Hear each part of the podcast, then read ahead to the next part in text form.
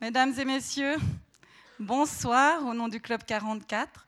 C'est une très grande joie de vous revoir ce soir pour inaugurer notre 76e année.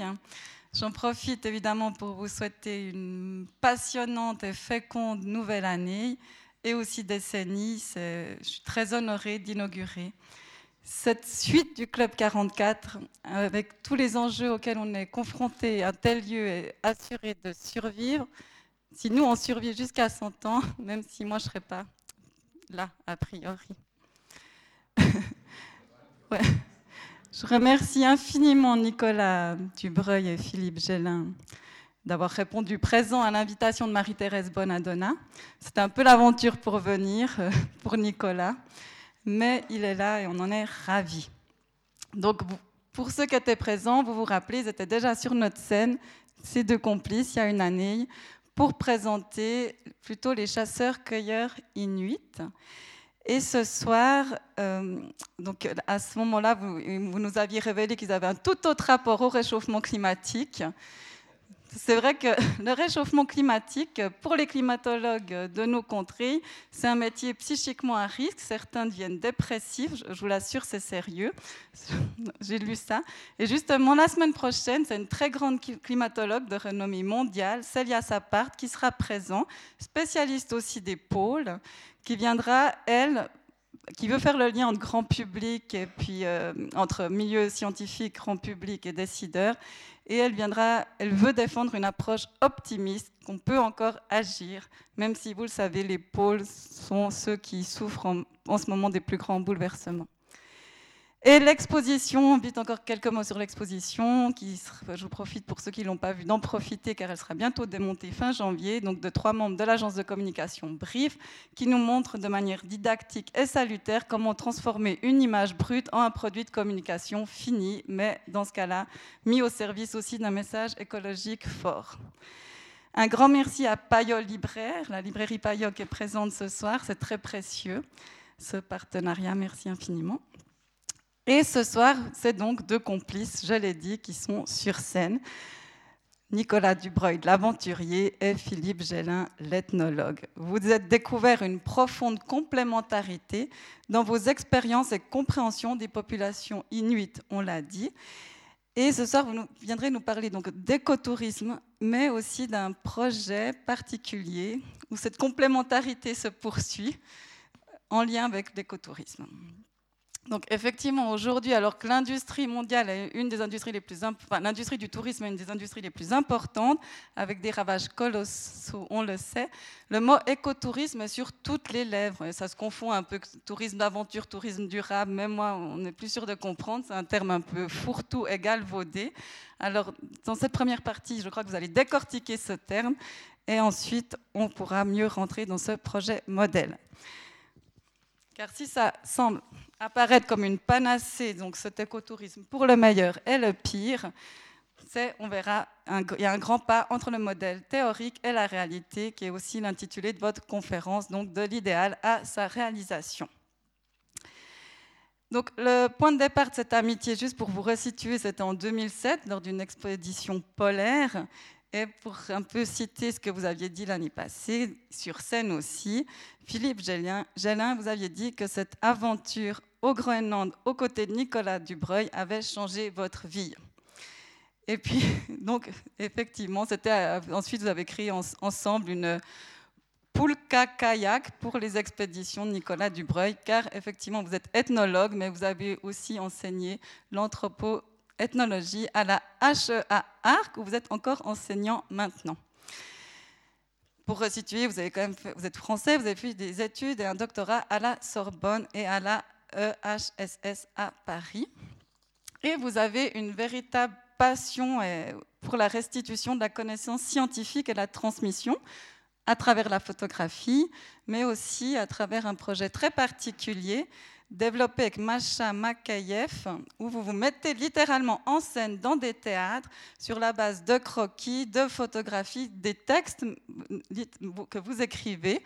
Vous aviez déjà fait trois volets euh, qui donnent à connaître des récits des tribus un peu de différentes parties du monde. Un quatrième volet se prépare.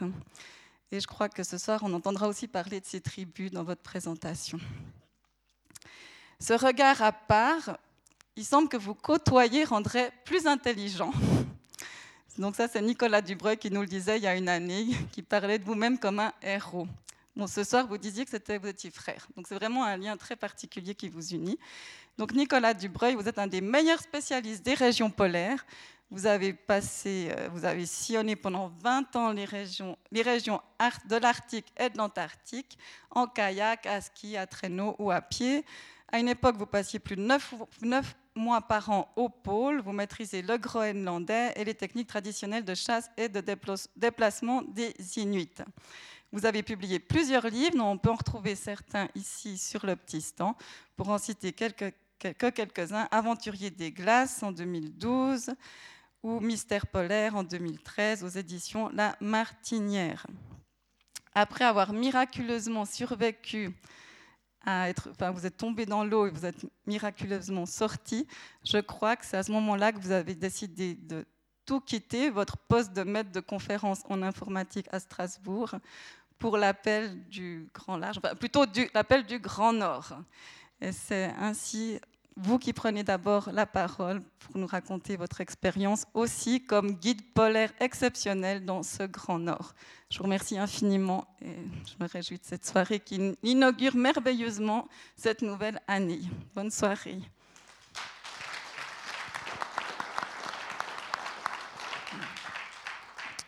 Eh bien, euh, merci euh, beaucoup euh, Marie-Léa, merci beaucoup le Club 44 de nous accueillir une fois de plus. Et vous en avez pas marre euh, de nous, c'est sympa. on est en tout cas avec Philippe, on est extrêmement content, c'est extrêmement enrichissant pour nous et surtout, je dirais, dans le cadre là où on vient vous parler à cœur ouvert euh, d'un projet qu'on a on va vous parler de notre expérience et de ce projet-là.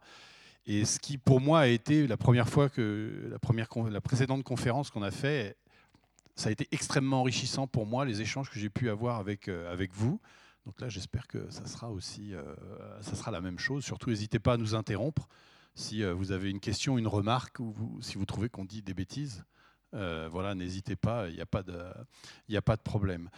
un grand merci à Eric, qui, à qui, grâce à qui j'ai pu arriver là, qui m'a extirpé de la grève SNCF. voilà, donc merci, merci beaucoup. Ouais, bravo, c'est pas simple. Euh, donc voilà, donc on va vous parler d'écotourisme. Alors euh, effectivement, et Marie-Léa, tu le présentais extrêmement bien, euh, c'est un fourre-tout. C'est un fourre-tout parce que l'industrie du tourisme, c'est une industrie qui produit énormément d'argent. Énormément d'argent et que tout le monde est prêt à faire n'importe quoi, à dire n'importe quoi pour euh, en, extraire euh, voilà l'argent. Hein. Moi, récemment, je, travaille. Là, Mariela m'a présenté euh, beaucoup à mon avantage comme un aventurier spécialiste des mondes polaires. C'est vrai que moi, ça fait la première fois que je suis parti, j'avais 18 ans, donc ça remonte maintenant. Ouais, beaucoup, voilà. 32 ans d'Amned, voilà. Et donc, j'y vais constamment. Alors, j'y suis allé toujours, et je, le disais à Eric dans la voiture, effectivement, j'ai toujours été en travaillant. C'est-à-dire que j'ai toujours voulu travailler. Euh, je ne suis pas parti avec des sponsors. J'ai toujours été immergé dans, cette, dans, cette, dans ces régions euh, polaires, et puis autres que polaires maintenant. Et donc, de tout ça, bah, j'ai sorti euh, bah, une expérience, et évidemment, j'ai travaillé en tant que guide touristique. Et alors, c'est toujours un problème pour moi, et on en discute beaucoup avec, euh, avec euh, Philippe, de ce mot touriste, qui est un mot si vulgaire en français. C'est-à-dire qu'être un touriste, personne n'a envie d'être un touriste. Voilà. Et ce qui est très curieux, c'est que dans beaucoup de langues, au contraire, le mot touriste est très valorisant. Donc là, il y a un truc, ben voilà, moi j'ai travaillé dans le tourisme, j'ai emmené beaucoup de personnes très différentes. Hein. J'ai emmené euh, euh, voilà, euh, des gens qui ont voulu gravir des montagnes qui n'avaient jamais été gravies pour mettre leur nom, qui ont voulu aller au, pôle Nord à ski, qui ont voulu faire des, expéditions en kayak, qui ont voulu faire des tas de choses. Pour moi, c'est des touristes. Hein. c'est rien d'autre que des touristes. Et puis j'ai emmené aussi bah, des gens, des familles, des, des, personnes âgées dans des régions, dans des, au Groenland, en Antarctique, etc. tout le monde était là-dedans. Et euh, je navigue dans cette industrie depuis maintenant ben, un moment. J'ai changé, hein. je suis passé, j'ai quitté justement ce monde où euh, j'emmenais 5-6 euh, personnes, où je faisais un tourisme très ponctuel, et justement pour aller au pôle Nord à ski. Et puis, et pourquoi ça? Ben, Parce que voilà, vous emmenez quelqu'un au pôle Nord à ski, vous êtes à peine arrivé. Il y a quand même un mois et demi de ski pour y arriver, hein, mais vous êtes à peine arrivé que la personne dit ah oui. Ben, dans deux ans, je retrouve un sponsor et on le fait à vélo. Pourquoi quoi Pourquoi? Tout d'un coup, voilà le sens. On se dit mais pourquoi faire ça? Donc, euh, et suite effectivement à un, accident qui m'a remis les idées un petit peu en place. Eh bien, ça a été, euh, ça a été de me dire, ben non, mais moi, ce que j'ai envie, j'ai un passif d'enseignant-chercheur, de, de maître de conférence à l'université, j'ai envie de transmettre quelque chose, j'ai envie d'expliquer pourquoi, euh, pourquoi je fais ça, pourquoi, pourquoi ces régions sont belles, qu'est-ce qu'on a à découvrir. Et je me souviens dernièrement, j'étais interviewé par une, euh, une ONG euh, allemande, Naboo, qui s'occupe beaucoup de, de, la pollution des navires de croisière, la pollution atmosphérique des navires de croisière, et qui me demandait, puisque je travaille aussi pour, pour Ponant, donc, une compagnie de navires de, croisière, et qui me demandait, qui me disait Oui, mais alors, vos bateaux, euh, euh, combien ils émettent de CO2, combien de NOx, combien de SOx, euh, les particules, etc. Je dis Oui, je vais vous donner tous ces chiffres. Mais en fait, vous ne me posez pas la bonne question. Je veux dire, la seule question que vous avez à poser, à me poser, c'est pourquoi vous faites des croisières? Je dis C'est ça le plus important. On va retrouver du sens voilà, pourquoi, pourquoi est-ce que j'ai envie d'emmener des gens? Pourquoi, là, euh, en parlant, on va en parler, on va parler de ces régions qu'on aime tant. Pourquoi on ne se dit pas juste, on aimerait bien tous vous emmener pour vous les montrer, pour vous les expliquer, euh, pour vous les faire découvrir ou redécouvrir pour certains euh, parmi, parmi vous qui y sont déjà allés. voilà, c'est ça qu'on a envie. C'est pour ça qu'on fait, on emmène des gens à ski, en traîneau, en croisière, etc. C'est c'est pour ça. Donc il y a une idée voilà, de développer un tourisme un petit peu différent. Euh, cette présentation, on l'a construit en, un petit peu comme, euh, euh, je sais pas comment dire, un point de rencontre. C'est-à-dire que moi, je vais vous parler de mon expérience de voyageur. Voilà, je vais vous donner trois exemples de voyage, d'organisation, de construction d'un voyage touristique. Et puis Philippe, lui, il ira dans l'autre sens. Il ira de l'ethnologie au tourisme, alors que moi, ben voilà, et c'est ce que m'a apporté justement euh, mon grand frère, hein, il est quand même un petit peu plus vieux que moi. Euh, euh, c'est ça, justement, c'est cette approche de dire, voilà, sors un peu de ton carcan touristique, regarde les gens qui sont autour de toi, et peut-être que cette approche conjointe ben, peut mener vers un, beau projet. Donc voilà, donc je voulais vous parler, il faut que j'évite de, de... Je parle beaucoup, hein, moi. Euh, voilà, le premier exemple dont je voudrais vous parler, c'est le Groenland. Alors pourquoi ce premier exemple? Eh bien parce que j'ai passé énormément de temps au Groenland. J'ai une toute petite euh, maison, une très jolie maison, la voilà, euh, à laquelle vous êtes évidemment conviés. Hein. vous êtes les bienvenus. Il y a plus de neige que chez vous, voilà. voilà. Donc un attachement extrêmement fort à cette région. J'y ai passé énormément de temps et très curieusement j'emmenais pas de touristes dans ce village. C'est des gens, et Philippe les a rencontrés, extrêmement attachants. J'ai eu des, c'est justement euh, un, Inuit de cette région-là, un Groenlandais de cette région-là, euh, qui m'a sauvé la vie quand je suis tombé à l'eau. Euh, voilà, c'est ma famille. Hein. c'est ma famille. c'est une famille d'adoption, mais c'est vraiment ma famille. Et j'avais jamais emmené de touristes. Et un jour, il y a quelqu'un qui me dit, mais voilà, ben, pourquoi tu n'emmènes pas des touristes, des touristes là-bas? Et tout d'un coup, c'était pas la même chose que, pardon, que de les emmener dans une autre région du Groenland. Tout d'un coup, j'allais emmener des touristes chez moi. Et c'est plus facile de faire des choses ailleurs que chez soi, hein, d'emmener des gens dans d'autres régions. Excusez-moi deux secondes. Et donc, ben, je me dis, mais oui, mais d'un autre côté, c'est vrai que je me dis, ben, du tourisme, ça peut apporter de l'argent pour le village. Euh, de faire connaître le village. Et puis une chose qui était euh, en particulier dans ce village-là, au Groenland, qui était important pour moi, c'est de me rendre compte que, euh, en fait, les Groenlandais avaient peur de l'extérieur. Dans ce petit village, c'est un petit peu le, village d'Astérix. C'est le village qui est pour moi le plus reculé euh, du Groenland, le plus difficile d'accès. Si on part euh, maintenant euh, de, de la chaux de fond, là, pour aller, pour aller là-bas, il va, il va falloir 4-5 jours. Avoir quatre avions, cinq avions différents. À la fin, c'est un hélicoptère. Il y a une heure et demie d'hélicoptère. Ou alors, on va dire, une semaine de chien de traîneau ou deux semaines à ski. Euh, pour, arriver au village. Il est vraiment très reculé, très difficile d'accès, et c'est un bastion qui est complètement fermé. C'est un des rares endroits qui est aussi traditionnel au Groenland. Donc cette région fermée, est-ce que c'est bien d'y amener du tourisme? Est-ce que moi j'ai envie de confronter Là, euh, confronter Ouli à des touristes, c'est comme si je confrontais euh, mon père à des touristes. Et là, je me dis, waouh, est-ce que j'ai vraiment envie de ça? Et puis, c'est de réaliser aussi que ces gens-là ont peur de l'extérieur. C'est-à-dire finalement, ce qu'ils connaissent de la France, quand on habite euh, voilà, à Couche-Lorsoirque, c'est ce qu'on voit euh, sur Internet, puisqu'ils sont tous connectés. Hein.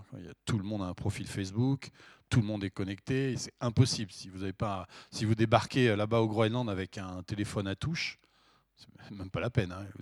Ils vont vous mettre dehors. Quoi. Euh, il faut un smartphone et le dernier, hein, c'est pas possible. Euh, la communication se fait sur, euh, sur Facebook. C'est-à-dire si vous avez tué un ours, le premier réflexe, c'est de mettre vite un message sur Facebook pour prévenir sa famille, pour qu'il prépare l'endroit où on va mettre la, carcasse, etc. Donc ils sont complètement connectés, ils ont cette vision par les médias. Et ils ont peur. Hein. quand on a, avec Philippe, on a monté une opération où on a fait venir des chasseurs groenlandais, des chasseurs d'ours groenlandais, c'est quand même pour moi l'image de la virilité. Donc on se dit, bon, ils vont venir à Paris, euh, ils n'ont pas de raison d'avoir vraiment peur. Quoi.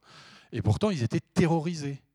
Et à la fin du voyage, quand je leur ai demandé, que j'ai demandé à Willy, euh, mais qu'est-ce qui t'a le plus euh, frappé? Alors qu'on avait fait des trucs, voilà, on a réalisé trois de leurs rêves. Et c'était, ils voulaient grimper dans les arbres, se baigner dans la mer et voir des animaux c'était pas trop difficile hein, à réaliser, mais voilà, c'était extraordinaire pour eux. Hein. Ils grimpaient dans les arbres. On était en, Suisse avec Philippe. Euh, Philippe conduisait, on s'arrêtait tous les 10 mètres pour qu'ils prennent, ils prennent des vaches en photo. C'était voilà, et pour eux, c'était quelque chose d'extraordinaire. Mais, mais, ce que m'a dit Ouli, il m'a dit, moi, ce qui m'a le plus frappé, c'est que les gens étaient gentils. on était à Paris, hein, ça, peut, être normal, mais euh, ça peut surprendre. Euh, mais en tout cas, voilà, c'était, c'était, ils avaient, eux, ils étaient arrivés, ils se sont dit, on va nous jeter des pierres. On va nous jeter des pierres parce qu'on est groenlandais, parce qu'on mange du phoque, parce qu'on chasse le phoque, parce qu'on chasse l'ours, parce qu'on chasse la baleine. Donc ils ont peur de l'extérieur. Et je me dis, bah, peut-être, alors pourquoi? Parce que voilà, voilà une scène du village, bah, ils ont ramené un beluga. Beluga, la, baleine blanche, super beau. C'est là, hop, elle est ramenée, elle est direct dépecée, hop, on la découpe, on l'amène à la maison et on mange directement. Ça, par exemple, ces images-là, c'est compliqué de montrer ça à des touristes. C'est compliqué. Alors, on va voir parce que eux, ils ont, voilà, les gens qui veulent voyager au Groenland, ils ont un imaginaire. Ils cherchent à ce que ça colle avec leur imaginaire. Et que, voilà, bah, s'ils vont se balader, qu'est-ce qu'ils ont envie de voir? Le gars en pantalon en peau d'ours ou le gars en jean? C'est le même. Voilà, mais confrontés à quelque chose. Euh, alors, ce qu'ils vont voir dans des offres touristiques classiques, ça va être le gars en pantalon en peau d'ours. Je me rappelle, Ouli, qui est le personnage qui est à gauche, m'a dit une fois oh, Nicolas, tu redescends à Ilulissat, qui est une grande ville touristique du Groenland. Il me dit Tu peux euh, ramener mon pantalon en peau d'ours à mon cousin Parce qu'il balade des touristes et il a pas de pantalon. Ils n'ont pas de pantalon en peau d'ours là-bas. Mais pour qu'il en mette un parce que les gens veulent faire des photos de quelqu'un en pantalon en peau d'ours. Donc voilà, il y, a, eu un, truc comme ça. Et ce qui pour moi a été, bon, j'ai franchi le pas, j'ai amené carrément un bateau de croisière, donc c'est des petits bateaux de croisière. Alors, c'est 200 passagers. 200, ça peut vous paraître beaucoup, mais c'est des tout petits passagers. C'est des tout petits passagers. Allez bien, tu peux, tu peux la noter celle-là. Euh, c'est des nains, voilà. Euh, non. C'est un tout petit nombre, 200 passagers, c'est très facile à gérer. C'est 200 passagers qui sont encadrés, encadrés par 12 euh, euh, naturalistes, etc., qui ne sont pas laissés euh, tout seuls. En tout cas, c'est des petits nombres qui sont faciles à encadrer. J'ai franchi le pas. Et sauf que moi, j'étais un peu perdu devant cette offre touristique parce que je ne sais pas comment très bien l'expliquer, mais les Groenlandais sont indomptables. Si vous ne pouvez pas lui dire Ah ben tiens, tu ferais pas ça? Il veut dire Non, pourquoi? Moi, ça ne m'intéresse pas. Tu dis Oui, mais attends, je vais te payer. je m'en fous. non, non, je n'ai pas envie de le faire. Je ne le fais pas. Alors je disais ben, Avec les touristes, vous pourriez faire des danses du tambour. Et là, c'était explosion de rire des danses du tambour, mais personne ne fait plus ça. quoi. D'où tu sors, Nicolas Là, ça va pas la tête? Tu as déjà vu une danse du tambour en, 15 ans que tu es ici? Alors je dis bah non, mais euh, voilà, euh, c'est ce qu'ils veulent, quoi. Euh, et donc je me suis dit bon, arrête, et on va amener le bateau, on va leur dire de monter à bord, eux, et on va les laisser faire ce qu'ils veulent. Alors je prenais un risque énorme, j'avais 200 passagers qui sont là et qui attendent à voir un chasseur en pantalon en peau d'ours, taper sur un tambour en faisant oui, oui, oui, comme ça. Et là, donc, la scène se prépare. Et moi, j'ai rien contrôlé. Hein. Je leur dis, vous faites ce que vous voulez. Le rideau s'ouvre. Et là, il y a deux gamines, deux gamines qui chantent et qui dansent sur du Britney Spears. Alors, j'ai tous mes passagers qui sont là, qui disent, oula, qu'est-ce que c'est que ce truc-là?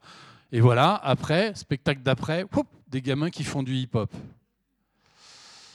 Mais en fait, ce qui était absolument génial et ce qui a complètement bouleversé les passagers, c'est que finalement, ce qui montrait par ça, ces Groenlandais, c'est que justement, ils avaient assimilé notre culture et qu'ils avaient envie de montrer ça aux passagers. Ils avaient envie de montrer qu'ils avaient, ils avaient été capables d'assimiler leur culture. Donc, ils étaient encore plus forts que nos passagers, puisqu'ils étaient capables eh ben voilà, de, euh, euh, de, de, gérer, de savoir qui est Britney Spears, et à la fois eh ben, de vivre de manière absolument traditionnelle. Donc cette, cette façon de faire du tourisme, qui est, qui est, très spéciale, qui est un risque énorme. Euh, moi, j'ai, quand, quand, Ponant a, appris que je laissais les gens faire ce qu'ils voulaient, ben, ça a été un scandale. En fait, maintenant, ben, on fait tout le temps ça. C'est-à-dire qu'on demande rien, on n'impose rien aux gens. On leur dit voilà, montrez ce que vous, vous avez envie de montrer de votre culture. Et après, bah, c'est nous qui traduisons et qui expliquons euh, un petit peu tout ça. Malgré tout, il reste des choses très compliquées. Il reste, par exemple, il y a un thème qui est toujours compliqué, et j'espère qu'un jour on arrivera à écrire ce livre avec, euh, avec Philippe, qui est le thème de la chasse, qui en dit beaucoup, qui en dit beaucoup sur le rapport entre l'homme et la nature, et la nature qui l'entoure.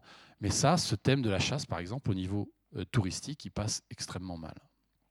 Donc voilà, c'était mon premier exemple, la première fois. Et puis euh, là, c'est un deuxième exemple qui est un, exemple beaucoup plus, euh, je dirais, nature. C'est-à-dire quand on parle d'écotourisme, et c'est presque une... D'ailleurs, Philippe en parlera certainement, comme d'habitude, de tout beaucoup mieux que moi. Mais,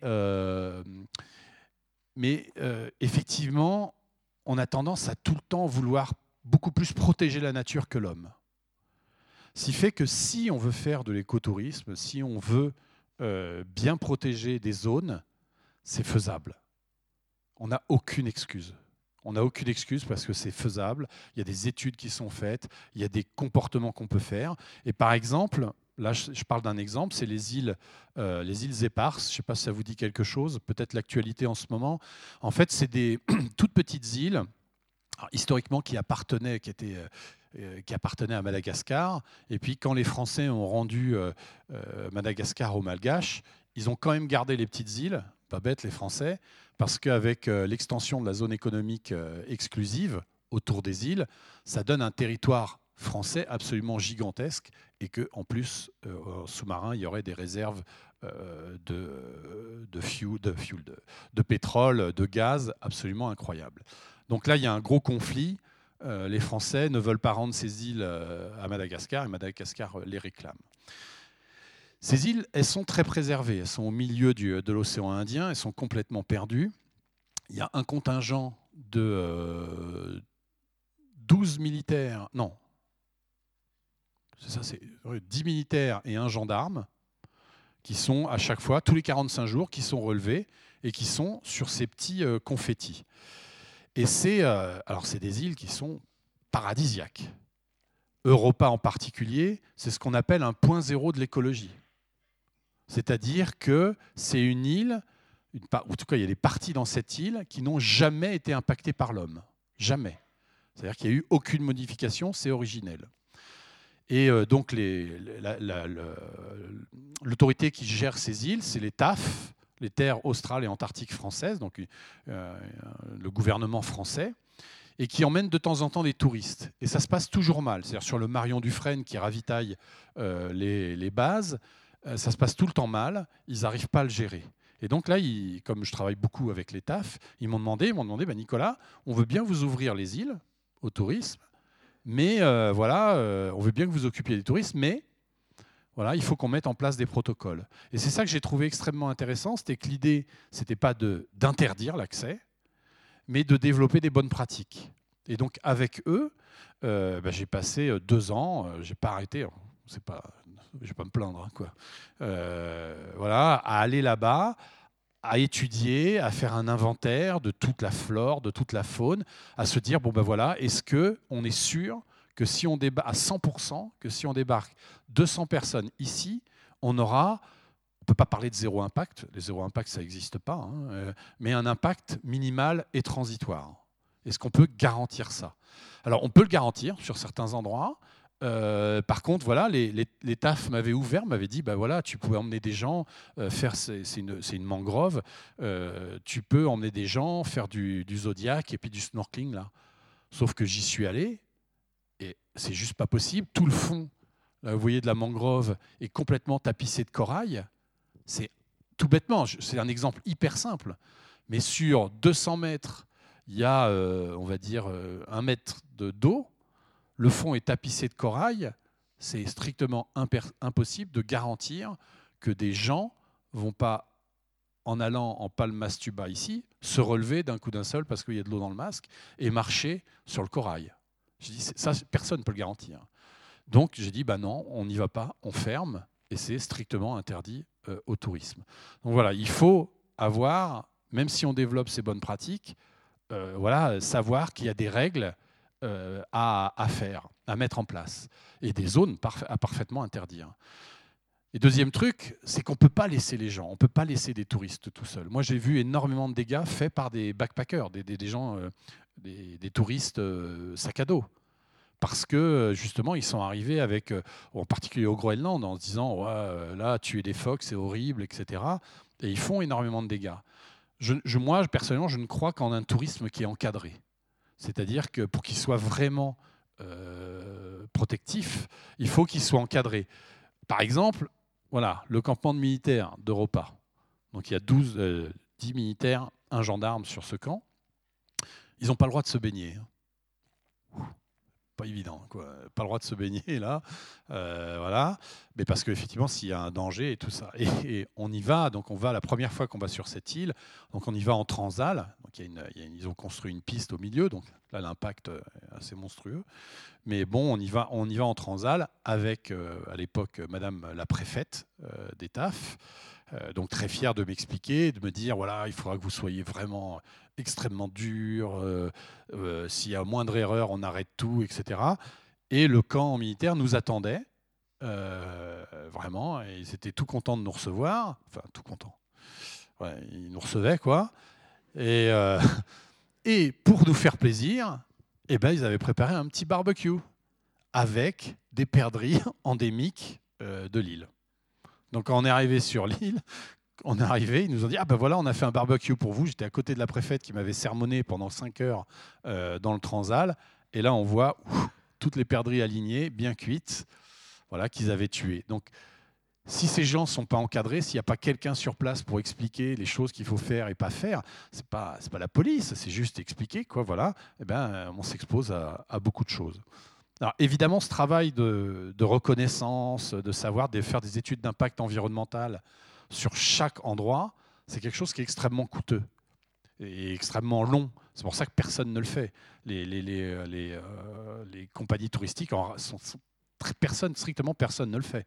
Moi, personnellement, je ne connais que euh, chez Ponant où on a mis ça en place, euh, où on fasse ça parce que euh, c'est, euh, c'est, on a la chance de travailler dans une industrie qui est, qui est assez luxueuse, donc qui gagne de l'argent et qui permet justement de, faire ce genre de choses. Parce que, voilà, par exemple, il y a un chemin qui est un chemin qui est emprunté par les militaires, donc euh, quasiment tous les jours, donc on va le prendre, mais il faut voir, on fait ce chemin-là, on s'aperçoit que par exemple dans les arbres, bah, il y a des, des néphiles, des, des araignées qui se mettent et qui tentent des toiles au milieu du... Donc on ne peut pas passer.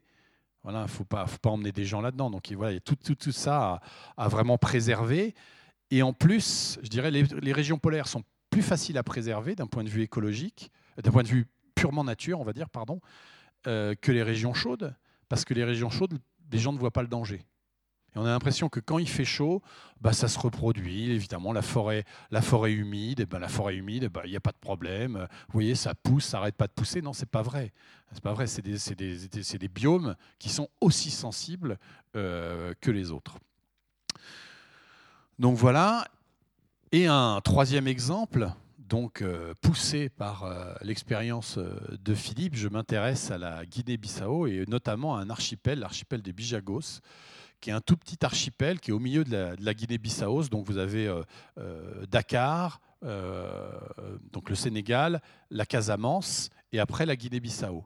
Et en fait, il y a tout un archipel comme ça qui est vraiment un endroit où il y a du comment dire le upwelling, c'est-à-dire des remontées de, nutriments de, de l'Atlantique. Donc il y a beaucoup de remontées de nutriments. Donc il y a euh, il y a énormément de, faune et c'est un endroit qui est extrêmement intéressant. Voilà, euh, voilà au, niveau, au niveau faune et au niveau identité aussi. C'est un des derniers endroits euh, en Afrique de l'Ouest où il y a eu de l'esclavage. C'est-à-dire qu'ils ont résisté énormément, résisté parce que justement l'archipel a très peu de profondeur, donc les bateaux ne pouvaient pas approcher. Et la légende, alors je ne sais pas si c'est la légende ou si c'est la vérité, mais disent que les bijogos, par exemple, ne se laissaient jamais capturer il préférait se suicider plutôt que d'être euh, capturé. Donc c'est une population. Alors après, là, on peut avoir des discussions qui sont vraiment très ethno euh, sur le fait. On présente la société Bijagos, euh, Bijogo comme une société, une des rares sociétés matriarcales d'Afrique. Là, je, ah, je, laisse les spécialistes.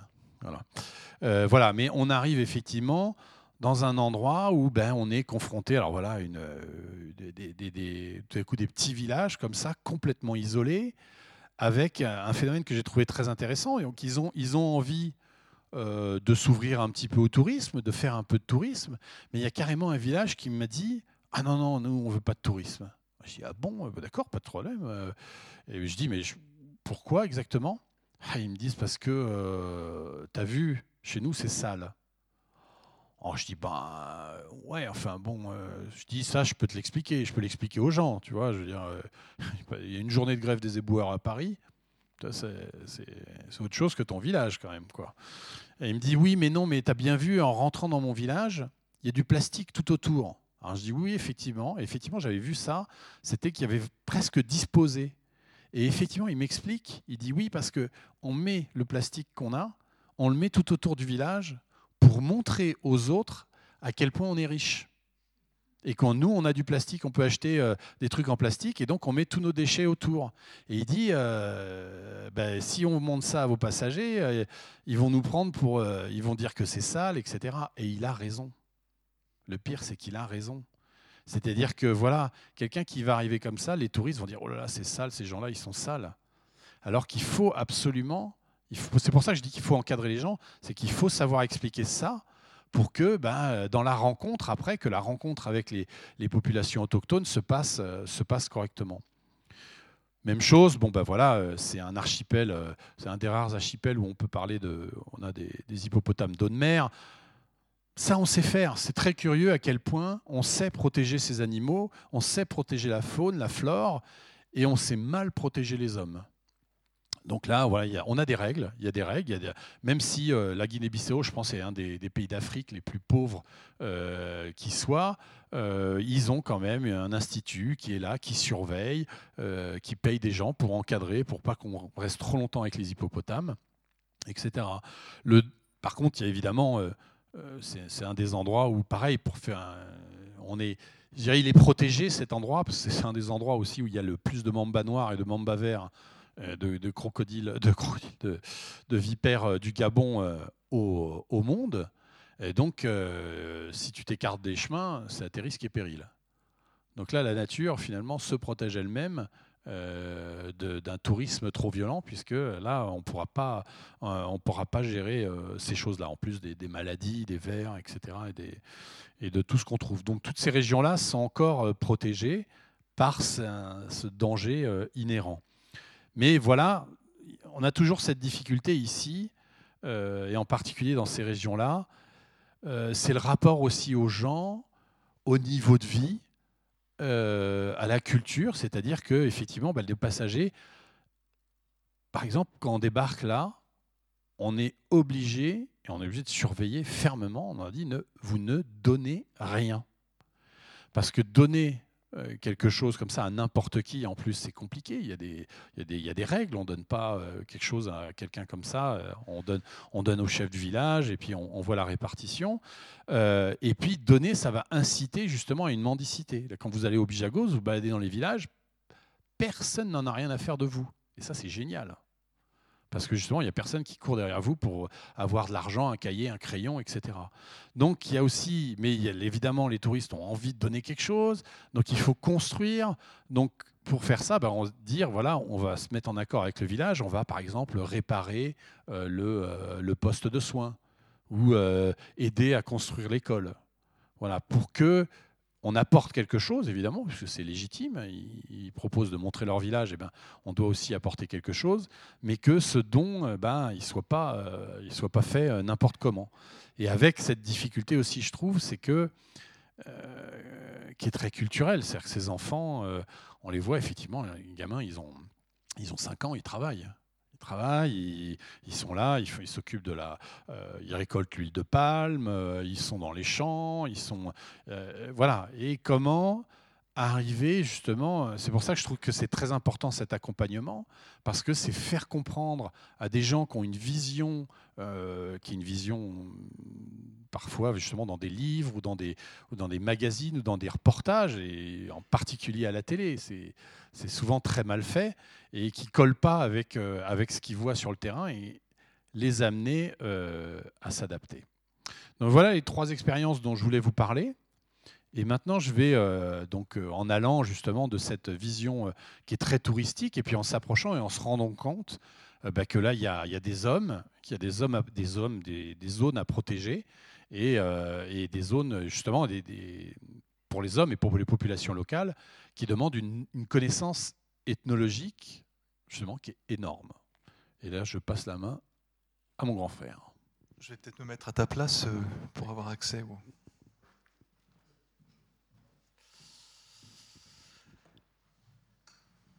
Merci Nicolas.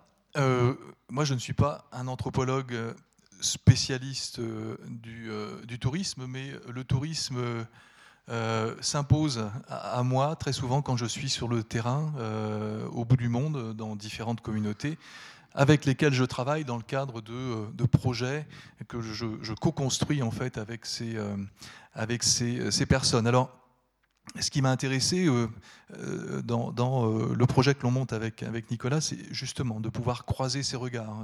Nicolas cette grande expérience du, travail avec des touristes, cet accompagnement. Moi, je ne l'ai pas du tout. Par contre, j'ai une grande expérience, peut-être pas, mais je, fais de l'ethnologie depuis plus de 30 ans et du terrain depuis plus de 30 ans. Et je commence à avoir parmi ces terrains, au sein de ces communautés, des gens qui euh, de plus en plus euh, fréquemment euh, s'interrogent sur la, pertinence en fait de, de la présence des touristes. D'autres, vous le verrez, le demandent. Nicolas en a, parlé tout à l'heure. Et puis, je vous montrerai sans doute quelques images qui vous choqueront de comportements que je peux constater.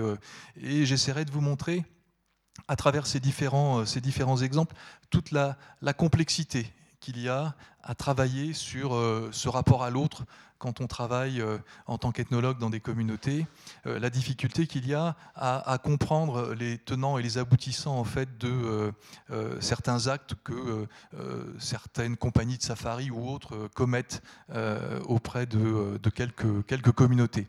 Alors, je vais commencer. Trois formes de rapport aux voyageurs, ça va peut-être vous étonner là, on va partir, je vous emmène chez les Maasai en Tanzanie. dans le petit village d'Olbili. C'est un, terrain sur lequel je travaille depuis, depuis 7 ans à peu près. Voilà, et voilà ce que dit Paolo, qui est la personne qui me reçoit chaque fois que je vais, je vais dans ce village. Il dit Dans les parcs, les Maasai qui accueillent les touristes sont des esclaves. Voilà, donc c'est hyper intéressant et je vais vous raconter pourquoi, à partir de, quoi en fait euh, cette, euh, cette, phrase a été prononcée. Alors vous connaissez tous, euh, peut-être même beaucoup mieux que moi, les communautés Maasai. Donc ce sont des, des, des éleveurs de, bétail. Je vais passer très très vite sur les images pour vous donner une idée du, contexte. Donc tout ce, que, euh, tout ce que vous allez voir là, ce sont des photos que je prends euh, quand je suis sur le terrain. Et euh, j'ai eu la chance, notamment à un moment donné, de pouvoir vivre une initiation au sein de ce village. Alors bien sûr, pas du tout ouverte aux touristes. Euh, j'étais le seul, le seul blanc euh, dans cette communauté. Je pensais que l'initiation euh, tournerait autour de, de quelques jeunes Maasai que l'on circonciserait, que l'on initierait pour en faire des futurs guerriers, hein, des, des, des, Moranes. Et en fait, ma surprise a été grande quand plus d'un millier de de guerriers Maasai sont arrivés dans la Boma, cet enclos à bétail, euh, pour euh, euh, fêter cette initiation des, futurs, jeunes, guerriers.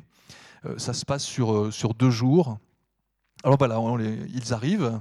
Ben, vous connaissez tous les danses Maasai, hein, c'est très télévisuel, filmé. les gens sautent très très haut. les hommes d'une certaine classe d'âge dansent entre eux, chantent entre eux cela génère euh, euh, des, comportements assez étranges, vous allez voir. On a tué, par exemple, pour un millier de, guerriers Maasai, on a sacrifié neuf bœufs pour les nourrir pendant, euh, pendant, trois jours.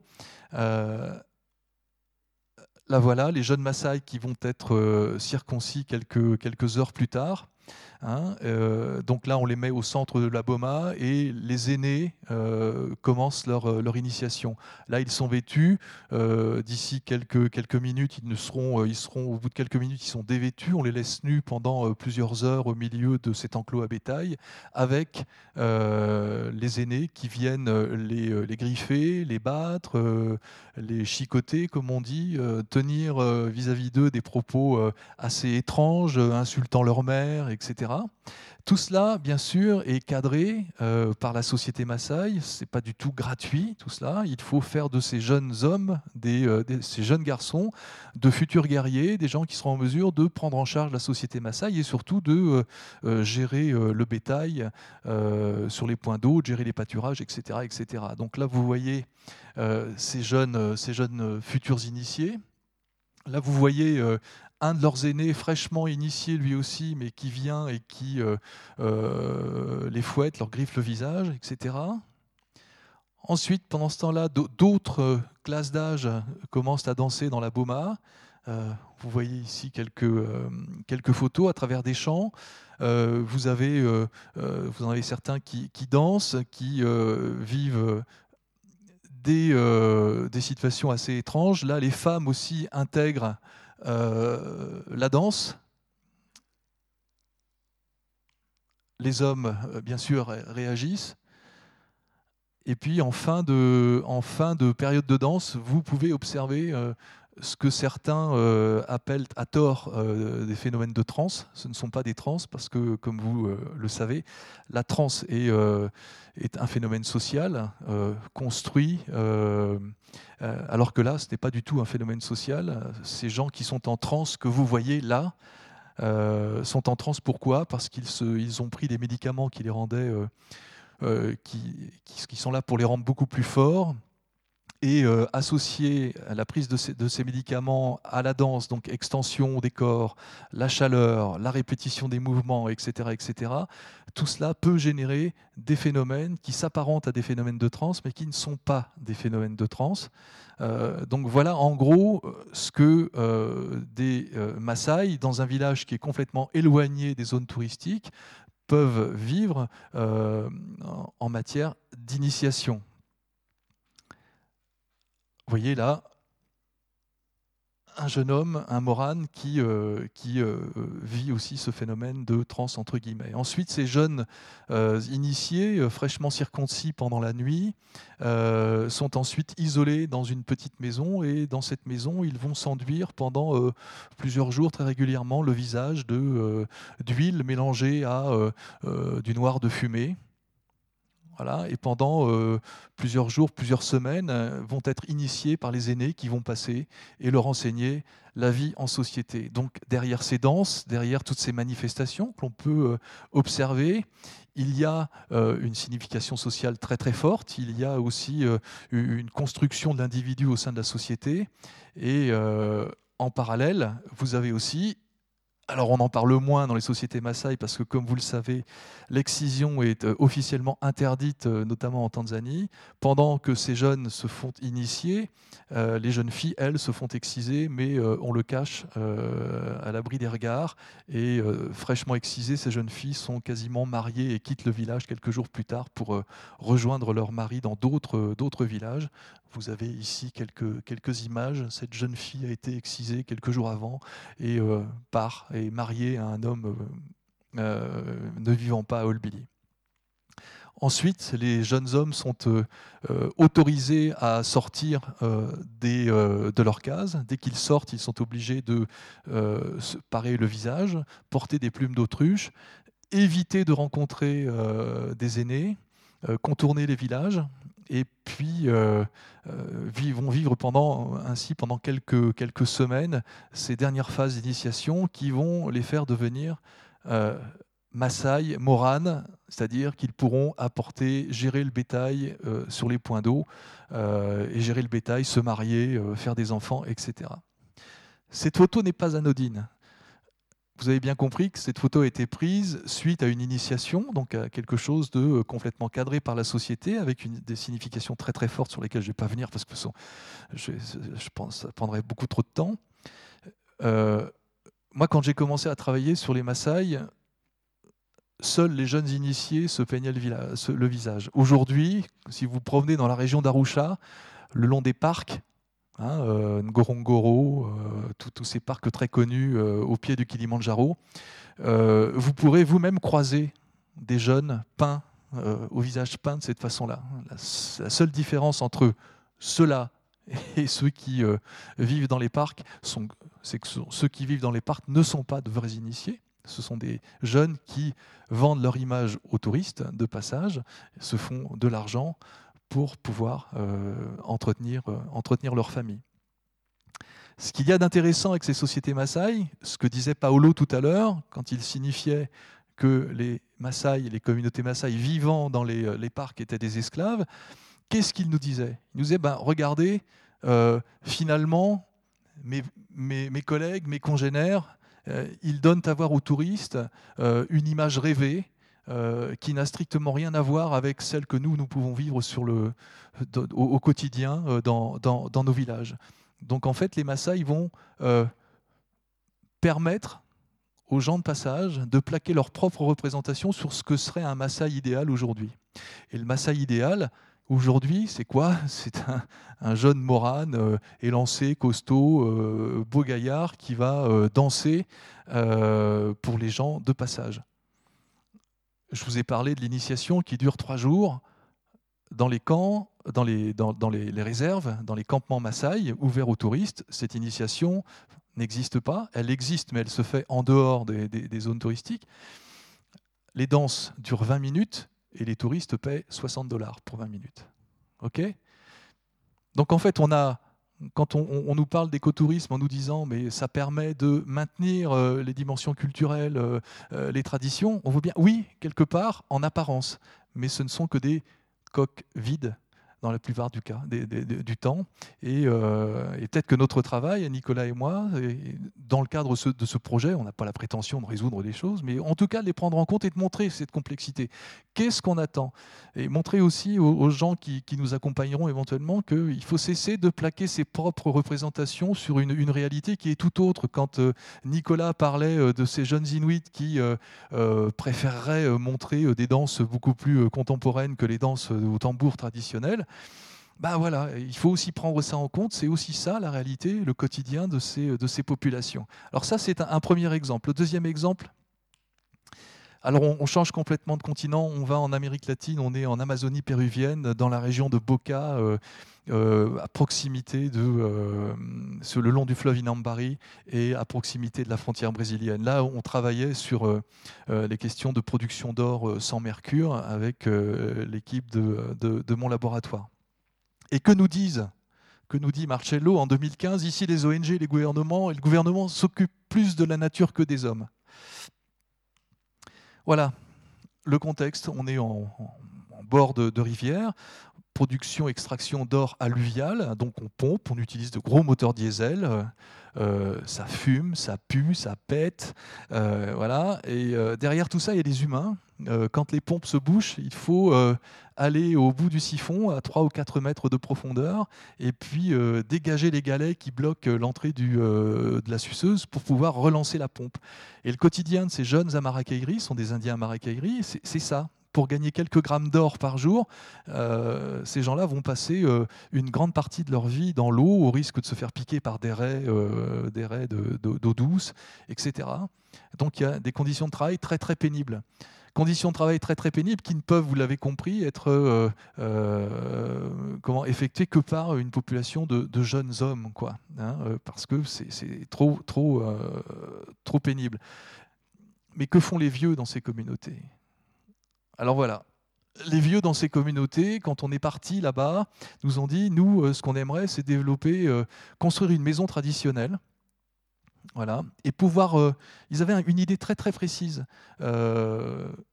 pouvoir recevoir un ou deux couples par mois dans cette maison, leur faire vivre ce que l'on vit, leur faire la, nourriture que l'on cuisine, euh, des poissons cuits à la vapeur, etc. Les amener dans des zones où on va prélever les plumes de perroquets à 4 heures du matin, quand les, perroquets s'envolent dans des nuages de fumée fabuleux, euh, de, de, plumes, des milliers de plumes qui s'envolent comme ça, et on va récupérer les plumes, on fait nos coiffes, etc., etc. On aurait envie de ça. On aurait envie de ça, pourquoi Pas pour se faire beaucoup d'argent, et, mais simplement pour survivre, avoir accès à euh, des biens de base qui sont bah, l'accès aux soins, aux médicaments, etc. etc. Et j'ai pu assister à quelque chose d'assez touchant, c'est-à-dire que les, gens du village ont commencé à, nous montrer en fait euh, ce qu'ils pouvaient faire.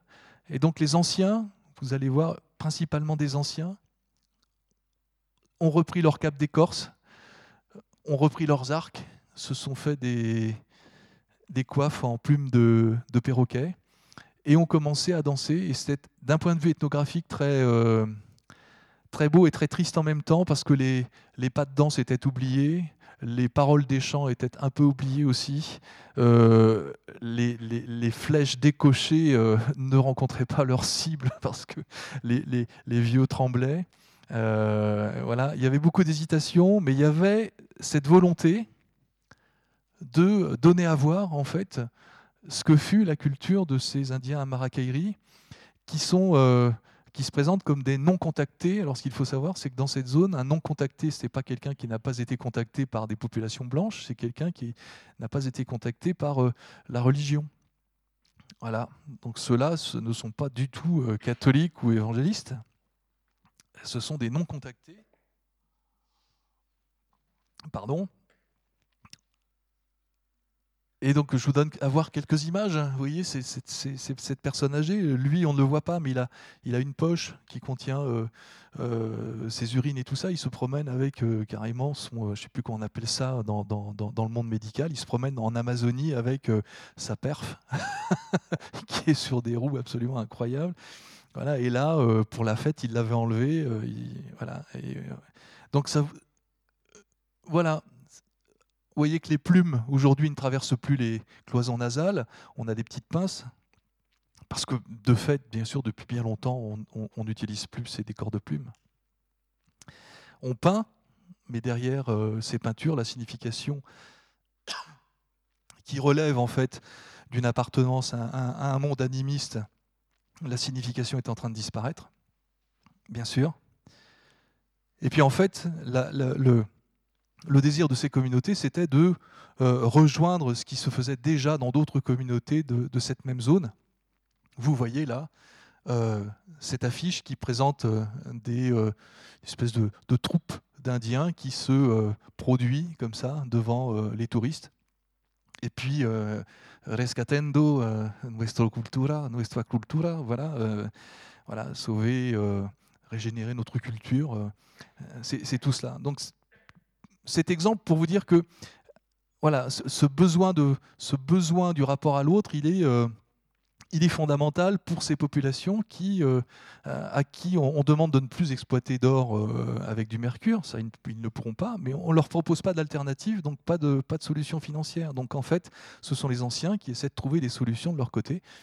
Et l'une de ces solutions, c'était le tourisme, tout naturellement le tourisme, pas, euh, pas les évangélistes de passage, parce qu'à 3 km de, euh, de, cette communauté vivent encore des, des, euh, des communautés à Marrakech ou pas à c'est un, je me souviens plus du nom, non contactés pour le coup, qui n'avaient jamais rencontré de blanc et qui, à un moment donné, ont rencontré une, une, une, femme évangéliste qui est arrivée en disant mais ces hommes et ces femmes ne peuvent pas continuer plus longtemps à se promener nus, parce qu'on peut les voir hein, depuis le fleuve hein, sur les plages je vais revenir avec une pirogue remplie de vêtements. Et elle est revenue avec une pirogue remplie de vêtements, et euh, les gens sont bien sûr précipités sur ces vêtements.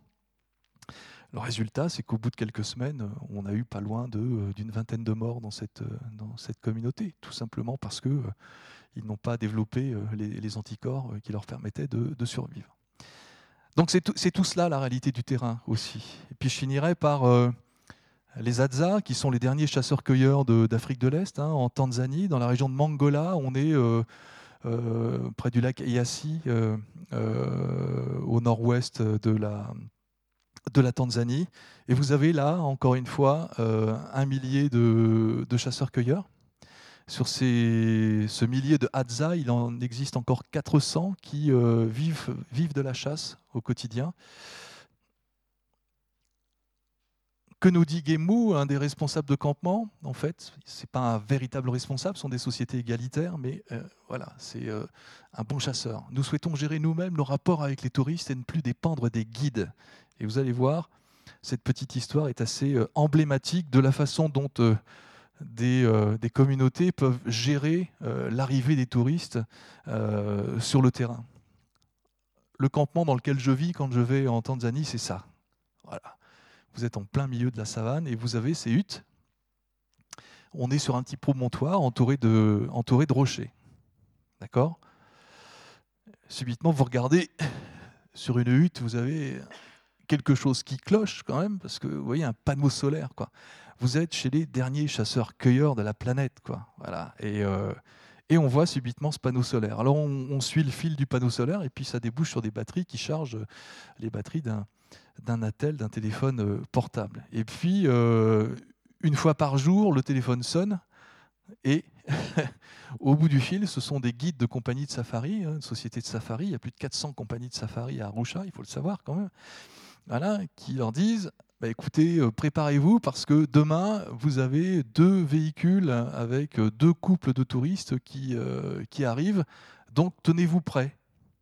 Et le lendemain, les Hadza qui dans le temps montaient sur les montagnes pour euh, guetter le gibier, les big games et tout ça, maintenant montent pour euh, guetter les touristes. Voilà, donc ils montent sur les montagnes, on regarde, subitement les touristes arrivent, donc on prévient, on prévient tous ses, euh, collègues, les touristes, les touristes, et puis ces photos sont prises par moi, donc je, je, vous en parle, c'est du live, comme on dit. Et puis je les vois quitter le campement, et je me dis, mais c'est pas possible, quoi. Ils quittent le campement alors que les touristes arrivent sur leur campement. Et j'ai très vite compris qu'en fait, pour euh, se tenir à l'écart euh, des touristes et ne pas donner à voir ce qu'était la réalité de leur quotidien, ils avaient créé un faux campement à quelques centaines de mètres du vrai campement. Voilà. Et sur ce faux campement, qu'est-ce qu'on amène? On amène euh, des mères, les enfants, alors on, mange des, racines, des tubercules. Euh, voilà, on a tous l'image du chasseur-cueilleur dont la femme, euh, avec son bâton à fouir, euh, creuse pour récupérer les tubercules. On met aussi un gaillard qui va fabriquer un arc devant le, couple de touristes de passage. Voilà. Le, rituel est toujours le même. Le 4x4 arrive, donc les gens courent vers le faux campement, on leur fait faire un vague tour, on les emmène chasser pendant une heure dans la brousse voisine. On leur donne un arc, bien sûr, ils reviennent bredouille. et puis ensuite, de retour au campement, on leur chante un, chant traditionnel avec une danse traditionnelle, la fameuse danse de l'épémé, qui elle aussi a une signification euh, hyper importante en matière d'initiation euh, dans ces sociétés. Et puis après, on leur vend quelques, euh, quelques colliers fabriqués par les chasseurs pendant quand ils attendent le, gibier pendant de longues heures dans, la savane. Et une fois que les touristes sont partis, ben on rejoint son vrai campement et on va s'installer sur, son sur son vrai campement. Je vous parlais tout à l'heure de ce qui était euh, vendu. Donc, quand vous arrivez dans ces, faux campements ou certains de ces campements, vous pouvez avoir accroché au tronc de baobab des crânes de babouins, euh, sachant que les gaillards sont quand même euh, vêtus de peau de babouin aussi, c'est impressionnant. Hein, voilà, vous avez des arcs qui, si vous le regardez bien, sont des arcs, mais ça, c'est connu depuis quasiment le XVIIIe siècle, sont faits pour être transportés par des touristes de passage dans l'avion. Parce qu'autrement, si on prend un vrai arc Hadza, on ne peut pas l'amener dans un avion. C'est pas possible. On ne peut pas l'apporter, il est trop grand. Donc en fait, les gars ont très vite compris qu'il fallait faire de petits arcs. Donc les arcs peuvent rentrer dans un sac de touristes. Tout ça, c'est assez drôle à la limite, mais globalement, quand vous arrivez dans ces zones-là, vous devez passer par euh, un, bureau, un office qui est géré par une ONG qui s'est euh, déclaré responsable des peuples autochtones euh, sur cette zone. Et cette ONG, en fait, elle vous euh, rançonne d'une certaine façon. Donc vous arrivez, puis si vous regardez bien le document, voilà, vous, avez votre nom et vous avez le tarif. sur ce document, ce que vous ne voyez pas, c'est que sur d'autres documents, vous choisissez votre ethnie, comme on dit.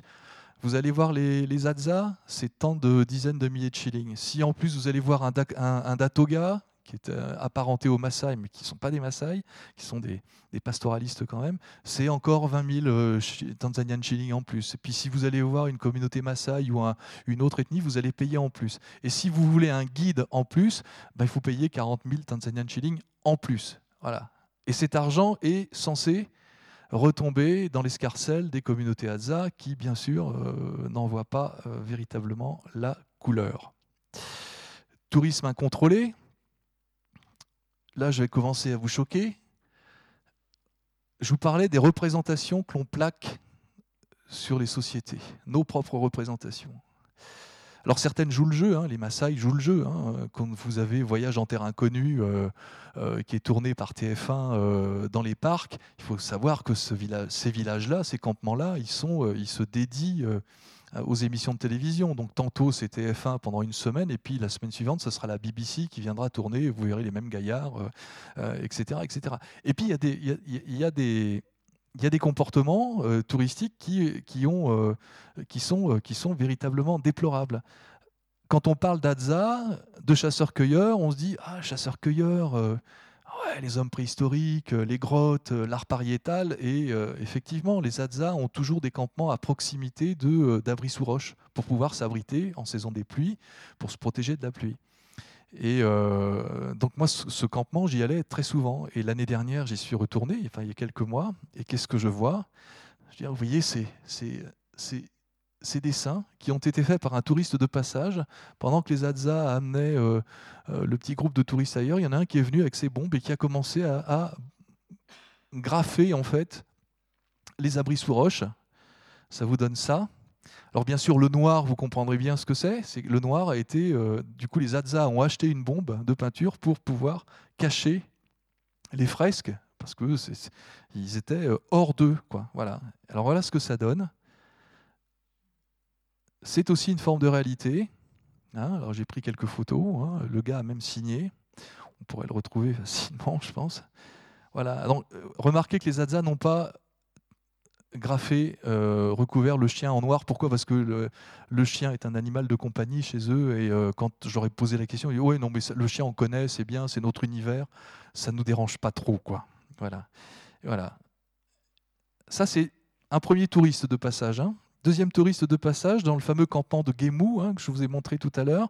Art pariétal, grotte de Lascaux, euh, etc. Donc euh, les chasseurs-cueilleurs sont considérés comme de magnifiques dessinateurs. Que se passe-t-il? Un jour, un gars passionné sans doute d'art pariétal, a apporté des couleurs et a demandé à certains Hadza de dessiner des animaux sur un rocher de leur campement. Et donc voilà ce que ça donne. Voilà. Et là, ils ont posé pour moi, c'était sympathique. Voilà. Et là aussi. Et euh, c'est hyper intéressant cette, cette, histoire. Pourquoi? Parce que, et là, je vais enfoncer un clou. Et c'est euh, à cela qu'avec Nicolas, on, on, va faire attention aussi. C'est-à-dire que moi, quand j'ai commencé à, travailler chez les Hadza, il y a, euh, ça va faire 4 ans maintenant, les Hadza avaient un problème d'accès à la ressource en eau réchauffement climatique, changement climatique. Ils ont, euh, ils ont, sans parler de changement climatique eux-mêmes, ils, sont capables de nous dire, ouais, dans le temps, euh, tel fruit était beaucoup plus goûteux euh, qu'aujourd'hui. on les avait à proximité du campement. Nos femmes n'avaient pas à s'éloigner à, plus d'un kilomètre du campement pour récupérer l'eau. aujourd'hui, c'est compliqué. Heureusement, quand les touristes passent, ben, l'argent qu'ils nous donnent suite aux danses et tout ça, on, l'utilise pour acheter des bidons d'eau. Et moi, pendant deux ans, euh, je suis allé toujours sur les mêmes campements et les gens achetaient, les Hadza achetaient leur bidon d'eau parce qu'il n'y avait plus d'eau. Euh, tout simplement aussi parce que les pastoralistes, les Datogas, sont des éleveurs de bétail et le bétail, ben, il faut bien l'abreuver. Et les Datogas euh, envahissent le territoire de chasse habituel Hadza. Quoi. Voilà. Et donc, que se passe-t-il? L'année dernière, je suis passé et euh, une ONG s'est dit mais c'est super pour éviter à ces pauvres Hadza euh, d'aller chercher l'eau, on va leur apporter l'eau dans les villages, dans les campements. Et donc ils ont créé une espèce de mini pipeline qui est enterrée avec euh, de temps en temps un robinet auquel les femmes vont récupérer, récupérer l'eau. Oui. Le résultat des courses, c'est que l'argent des touristes arrive toujours, mais il n'y a plus besoin de payer l'eau. Donc qu'est-ce qu'on fait avec l'argent du tourisme? Bah, on achète de l'alcool fort, on achète de la marijuana dans les villages euh, qui, euh, qui, sont euh, à proximité. Et puis voilà, on, est oisif, on va chasser de temps en temps. cet exemple pour vous dire que il faut avoir une approche systémique. C'est-à-dire que c'est très bien cette ONG qui voulait apporter l'eau, créer un pipeline pour sauver les, les, les euh, de ce manque d'eau, mais au final, il n'y a pas eu d'enquête de fait, il n'y a pas eu de travaux de, de, fait en amont pour montrer la complexité et la perversité de ce choix technique. Hein. Euh, euh, certes, c'est bien qu'il y ait de l'eau, mais quelle alternative on donne? Qu'est-ce qu'on fait de cette composante drogue, alcool que les gens consomment de plus en plus dans les communautés Hadza, et je peux vous dire qu'ils en consomment beaucoup, Hein, ils en ont toujours consommé, mais là, on est passé de l'alcool de maïs traditionnel acheté dans les villages à des bouteilles de vodka achetées avec l'argent du, du tourisme. Alors, on n'a pas de, de, de, réponse à ça, bien sûr. Euh, on a simplement une prise de conscience de, tout cela. Et moi, mes trois exemples et ceux de Nicolas étaient aussi là pour. Euh, pour vous dire toute la complexité qu'il y a à aborder cette, cette question, est-ce qu'on parle encore d'écotourisme ou pas? Ça, à la limite, peu importe. Euh, je pense qu'il faut trouver des modèles.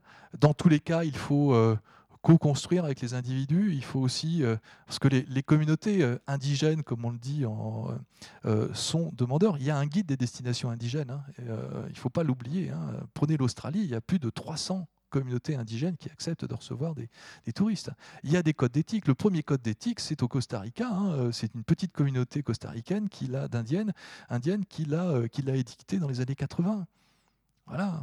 Donc, actuellement, il se passe quelque chose au niveau international. Il y a des observatoires hein, euh, du tourisme aussi qui, euh, apparaissent dans différents, euh, dans différents pays. Le problème, c'est que ces problèmes de développement touristique, entre guillemets, ou d'écotourisme, sont souvent portés par, encore une fois, soit des ministères, soit des ONG, soit des regards extérieurs. Alors, est-ce qu'il n'y a pas une façon un peu, un peu smart de, euh, de réintégrer euh, les communautés dans leur euh, dans la boucle et puis, et puis de construire sur leur, leur mode de gestion à eux. Quoi. Voilà. Je te passe la parole, Nico. On, va, on, va, on, va, partager la parole là, pour, pour terminer justement sur cette idée. Je pense que tout le monde l'aura compris. nous, on, a, on a, des idées, euh, effectivement, que tout est complexe, que c'est pas simple, que c'est un, que c'est que l'homme, euh, le touriste, etc. Ben, c'est un fragile équilibre et que voilà, on perturbe cet équilibre et que de ce que nous on tire de notre expérience, c'est qu'absolument rien, une offre, euh, un écotourisme ne peut, ou tourisme durable, on peut le nommer comme on veut, je dirais même, il ne faudrait pas le nommer particulièrement, il faudrait dire le tourisme, n'importe quel tourisme, euh, doit être fait de manière euh, vraiment approfondie, c'est-à-dire qu'il faut avoir vraiment une forte connaissance du milieu euh, et pour ne, rien perturber. Et puis surtout cette idée eh bien, de, de vraiment travailler avec les communautés. Et peut-être que, et voilà un peu, je passe voilà, sur un petit peu pour vous parler de notre, de notre projet en commun, c'est de se dire, ben, au lieu de au lieu de, je dirais, euh, euh, essayer de calquer euh, ce que qu'expliquait extrêmement bien Philippe, là, justement, de plaquer notre propre représentation, eh bien, nous, on va construire un outil et on va mettre cet outil à disposition des populations locales. C'est-à-dire que, voilà, on, est parti sur une idée d'un tourisme encadré, un navire toute petite capacité, euh, toute petite capacité qui est 20, 20, 30 cabines, 30 personnes, pardon, pas plus, c'est-à-dire 12 euh, cabines, quelque chose comme ça. Toute petite capacité qui a toujours cette, euh, vision très pédagogique, c'est-à-dire qu'on est convaincu d'une chose, c'est que rien n'existe tant qu'il n'a pas été vécu. Et on est tous comme ça. On peut se le, on peut se le, se le cacher comme on veut, on est tous comme ça. C'est-à-dire que les choses n'existent que quand on les a vécues, que quand on les a touchées, que quand on les a expérimentées.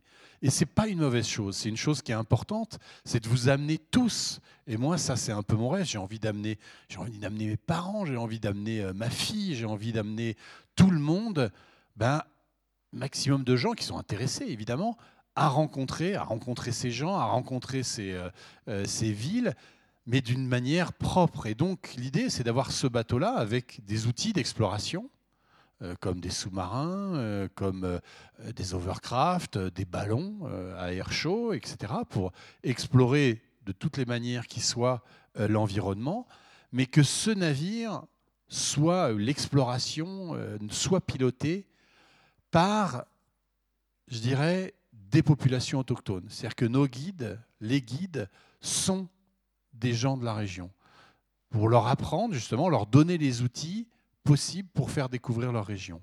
Autre chose, ce bateau, évidemment, qui est un bateau d'exploration, sera mis à la disposition de scientifiques, c'est-à-dire que on réserve, on on fait un, on le sait très bien, les scientifiques, alors je ne sais pas en Suisse, hein, mais en, France, ils n'ont pas un rond, c'est tous des clochards, ils n'ont rien. Donc on est obligé de mettre quelque chose à leur disposition. Si on veut que les choses avancent, eh ben, il faut qu'on puisse mettre euh, sur ce bateau, qu'on l'équipe pour qu'il soit prêt pour la science, disponible pour la science, que des scientifiques à bord. Et finalement, l'idée, c'est de retrouver... En fait, notre idée, elle est hyper ancienne, c'est l'idée première des expéditions. Au tout début, les expéditions, quand, les, quand les bateaux partaient, quand les, navires partaient, ben, ils partaient aussi avec des scientifiques, avec des naturalistes, avec, euh, avec des géographes, etc. Mais ils partaient aussi avec des touristes. Ils partaient avec des touristes qui étaient les sponsors de ces expéditions. C'est-à-dire que eux payaient pour voyager, pour profiter de ce voyage-là, et en même temps, eh bien, faisaient avancer la découverte et faisaient avancer la science. Donc on a envie de recréer cet univers avec, euh, là, on n'a pas beaucoup de photos euh, de, pardon, de tout ça euh, à vous montrer, mais l'idée c'est de plonger justement les gens dans un univers complètement encadré, encadré par des spécialistes, puis encadré par des gens qui sont autochtones, qui sont de, de, la région qu'on traverse, pour qu'on les laisse, on leur donne tous les outils pour les laisser, eux, montrer ce qu'ils ont envie de montrer euh, de, euh, de leur culture. Mais évidemment, tout en ayant euh, ce regard extrêmement bienveillant, c'est-à-dire ce regard aussi d'être avec eux, d'essayer d'étudier au maximum, suivant ce qu'ils ont envie de faire, ben, l'impact que ça peut avoir pour co-construire ensemble, mais vraiment ensemble, ben, une, offre, une offre touristique. Alors évidemment, ce que je disais, ce que disait Philippe, c'est très juste. On n'a pas, on n'est pas, c'est pas la solution. On ne sait pas si c'est la solution miracle ou quoi, mais en tout cas, on en reste nous convaincus que c'est une approche qui pourrait être la plus, la plus véritable qui soit de, de cette offre touristique. Et par ailleurs aussi, je voulais insister sur un point euh, comme tu disais, tu parlais de, cette influence euh, euh, tout d'un coup qui est très complexe. L'ONG qui veut bien faire, mais finalement qui, en mettant de l'eau à disposition, voilà, finalement perturbe l'équilibre du village. là, récemment, j'étais au Bijagos, donc pour, préparer du tourisme. Euh, et, c'était très curieux, j'étais choqué par un truc, c'est que euh, à la fin, évidemment, je rencontre les, euh, politiques de la région, de la Guinée-Bissau, qui, sont curieux, qui se demandent pourquoi vous venez là, qu'est-ce qu'il y a d'intéressant vraiment à voir ici.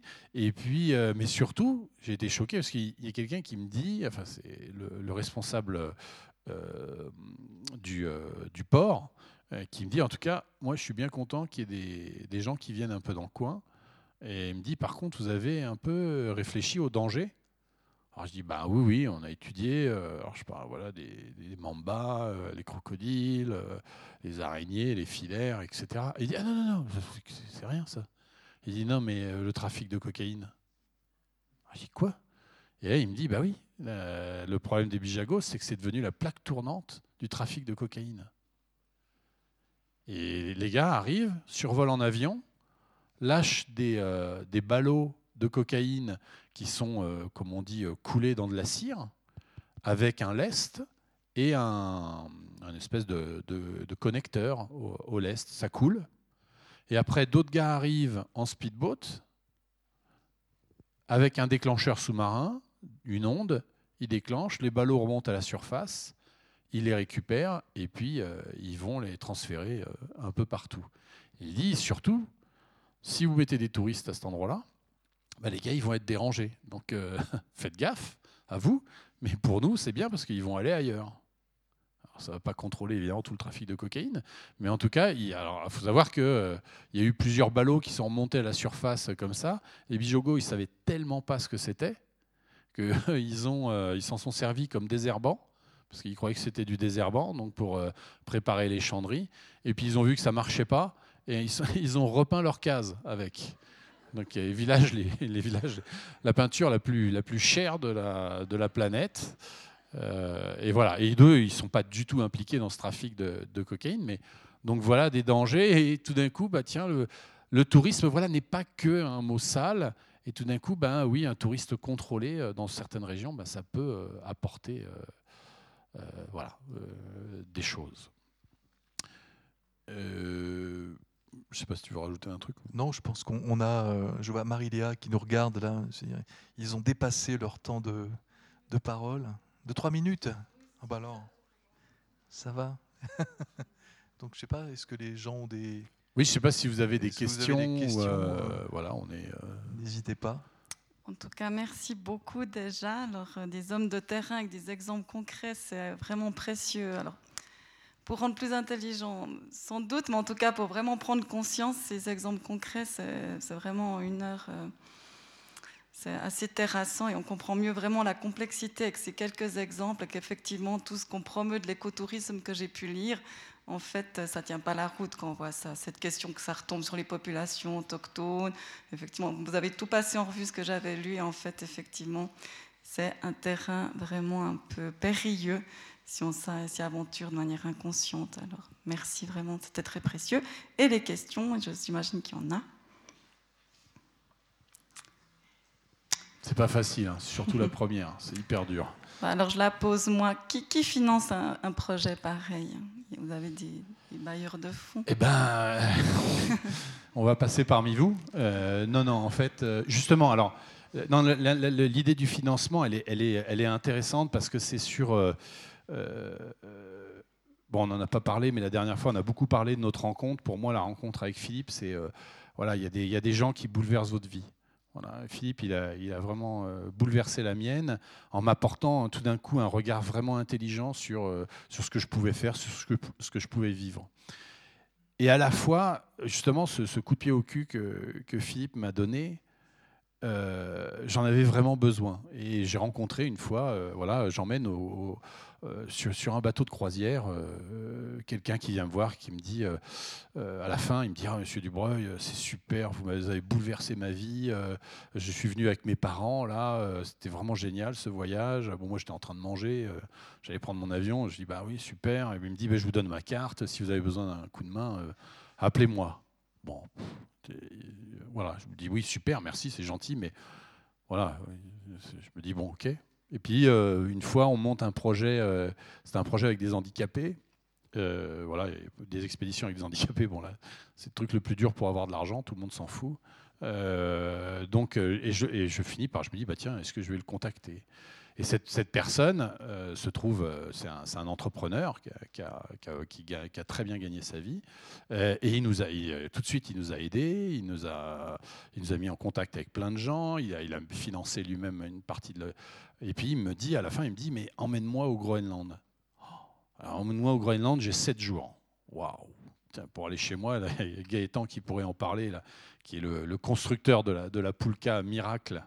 Euh, qui permet de ne plus tomber à l'eau si vous partez en expédition à ski. Euh, c'est compliqué, mais bon, on organise un truc, il vient chez moi, j'organise ça vite fait avec des copains, je demande à Ouli, vas-y, on y va, on part en traîneau, donc je pars avec mon traîneau, avec le sien, voilà, on monte, je monte la tente le soir, on est sur la banquise, je monte la tente, euh, euh, puis voilà, euh, tout simplement, après je vais m'occuper des chiens, puis il faisait quand même moins 35, donc je dis, bah, vas-y, va te mettre dans la tente. Euh, bon, parce que le gars, il n'a pas l'habitude, quoi. je mets-toi dans la tente pour te réchauffer, etc. Bon, c'est pas du tout une tente comme on a, c'est une, espèce de canadienne, je sais pas comment. C'est une canadienne, oui. Ouais, c'est les tentes. On met les deux traîneaux en quinconce comme ça, puis on met une, une, espèce de canadienne qui est souvent dégueulasse. enfin bref. Et voilà. Et puis tout d'un coup, je le vois, il ressort de la tente en hurlant, en disant oh, Mais c'est incroyable, c'est incroyable. Il y avait les larmes aux yeux et tout. je me dis Qu'est-ce qui se passe euh, J'ai mal réglé le réchaud. Euh, euh, hop, je rentre dans la tente, je ressors de la tente. Je dis Mais ça va oh, Il me dit Non, mais je suis complètement bouleversé. Je, lui dis Mais quoi, quoi Tu vois, qu'est-ce qu'il y a? Mais il me dit Mais tu le vois même plus, quoi. Il dit Mais regarde. Et puis je rentre dans la tente. Et puis je vois ce, vieux Primus, ce, vieux réchaud en cuivre euh, qui fonctionne, qui est complètement tordu, euh, complètement pété. Les deux traîneaux euh, recouverts de peau de, caribou et de peau d'ours, le fouet, c'est rien rien que le quotidien quoi. Mais là, il m'a dit, il m'a dit, mais là, je suis juste dans un conte de fées. Et voilà, et il m'a dit ça, il faut qu'on le fasse vivre, il faut qu'on le fasse revivre, il faut que les gens aillent au contact comme ça. Et c'est lui, pour l'instant, en tout cas, qui, euh, assure le financement de, de ce projet. Voilà.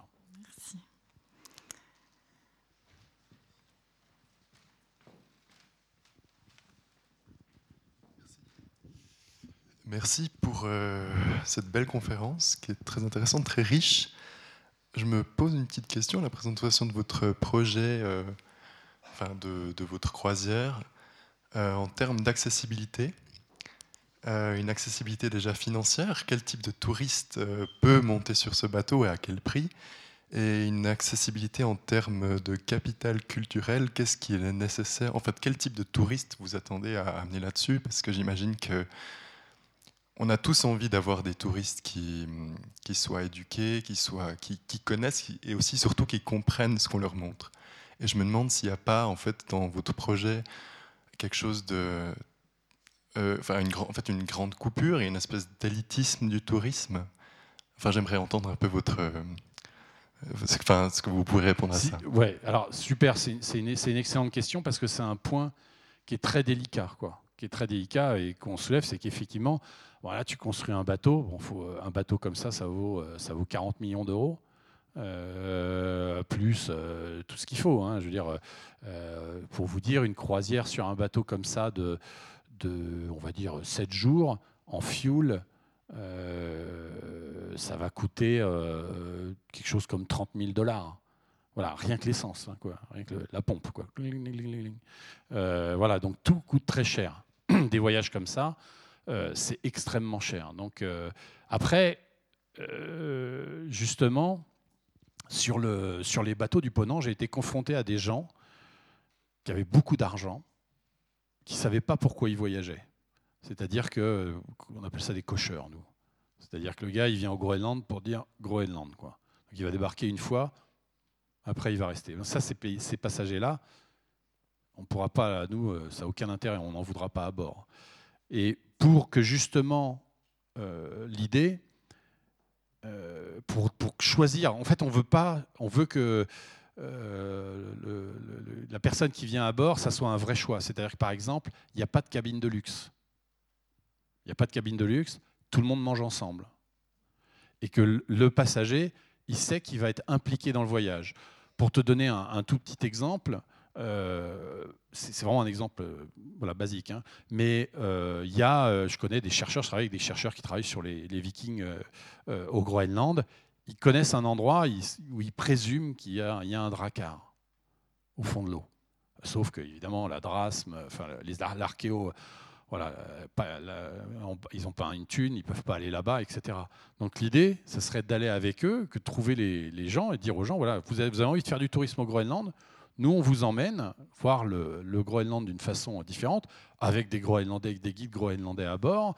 Euh, voilà, par contre, voilà, vous allez payer euh, pour les scientifiques, les scientifiques ne paieront rien, vous paierez, vous paierez pour eux. Euh, et, en même temps, bah, vous assisterez peut-être, enfin en tout cas à la recherche, c'est sûr, mais peut-être à la découverte de, cet événement-là. C'est aussi une façon de donner une sémantique au voyage, hein, parce que la construction des voyages, je peux vous dire, euh, c'est euh, vraiment on part de là, on va à là, et on passe par les endroits les plus beaux. Et c'est tout. Il n'y a, pas, de sens qui est donné au voyage, donc ça, on, perd beaucoup de choses. Et donc, évidemment, c'est des voyages qui sont chers. Mais euh, c'est pas inaccessible, inaccessible non plus. C'est-à-dire que euh, c'est sûr que c'est un emprunt.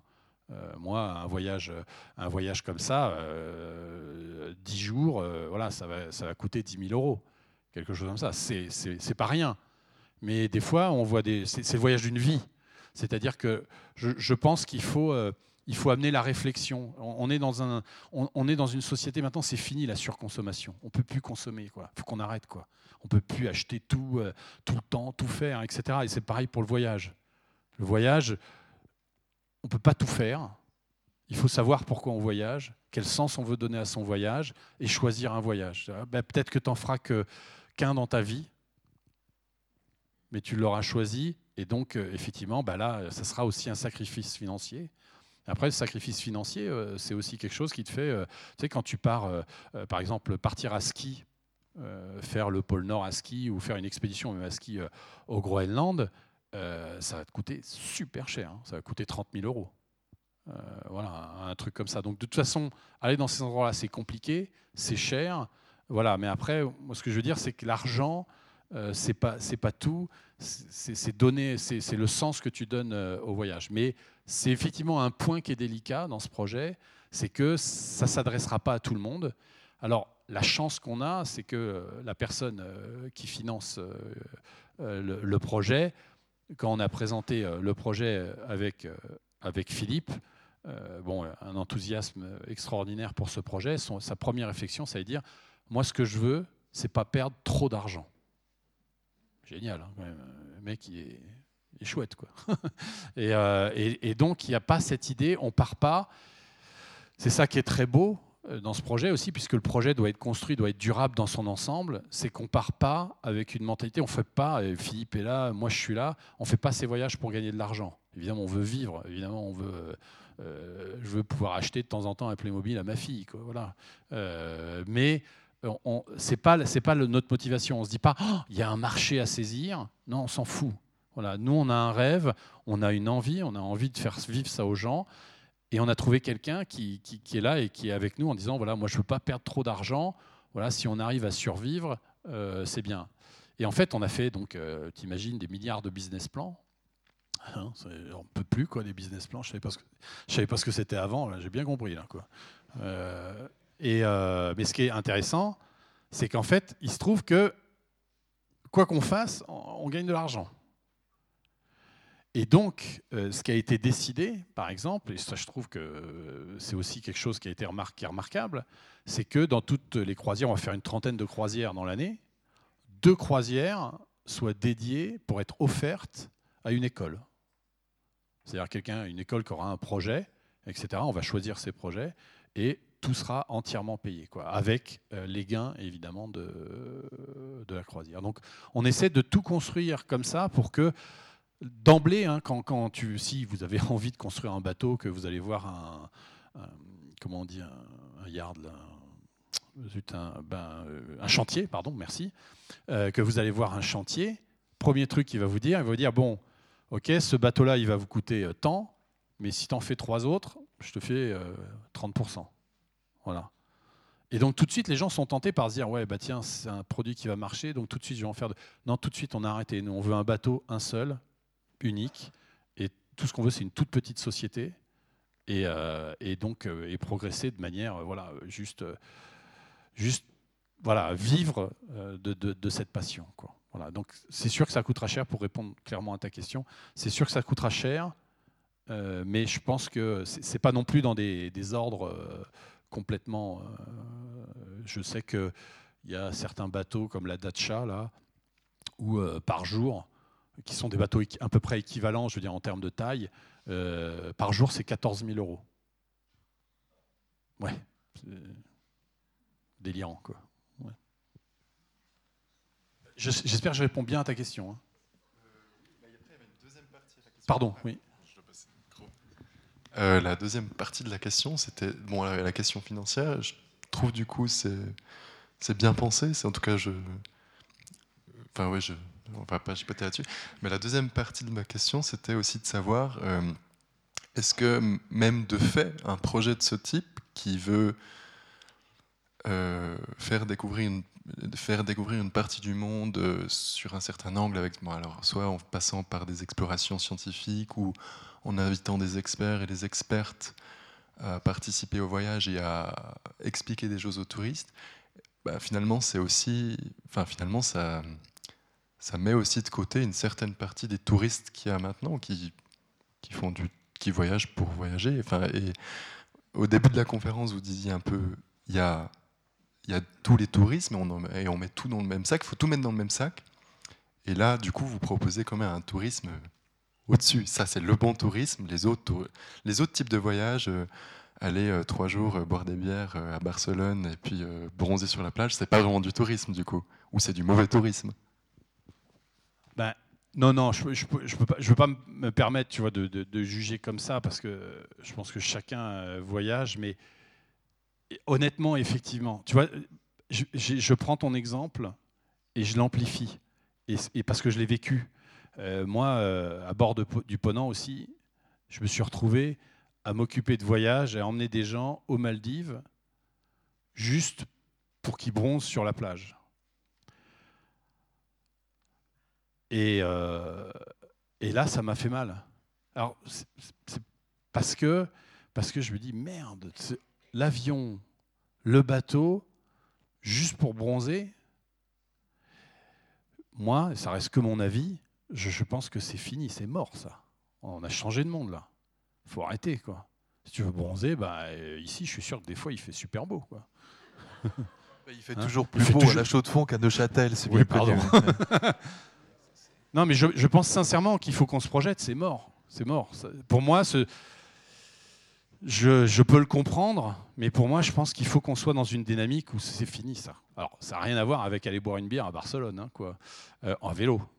mais euh, voilà, je pense que oui, effectivement, euh, voilà. Si, le voyage de, c'est pour ça que j'aime bien parler de cette de cette histoire de rajouter du sens au voyage. C'est que juste, effectivement, juste aller aux Maldives pour boire des cocktails, moi j'ai du mal, quoi. Merci, mais justement, euh, quand vous parlez d'aller à vélo boire une bière à, Barcelone, pourquoi en même temps, quand vous faites un bateau comme ça, vous faites un bateau qui aura besoin de 14 000 litres de fuel par jour, ou je ne sais plus maintenant les, les, chiffres, mais pourquoi vous ne le faites pas autrement? Pourquoi vous ne pensez pas à le faire euh, solaire ou autre puisque ça a été fait et que ça fonctionne? Oui, alors c'est une super remarque et ça a été une énorme question. C'est-à-dire de savoir, est-ce qu'on. Y, a eu, euh, on, en parlait, euh, Planète Solar par exemple, euh, il y a eu, comment il s'appelle l'autre à l'hydrogène Polar Observer, je crois. je ne sais plus, enfin. Je crois que c'est Polar Observer. Il y, a des, il, y y, a des, bateaux comme ça, ou, un voilier, voilà, ou un voilier, des bateaux qui fonctionnent à une énergie qui est, qui est propre, qui est beaucoup plus propre que nous, puisque nous, on, sera obligé de fonctionner au fuel, même si ce n'est pas du fuel lourd du tout. Hein. Il y a des moteurs qui fonctionnent. L'idée pour nous, c'est de fonctionner euh, au diesel, euh, au biodiesel issu de déchets.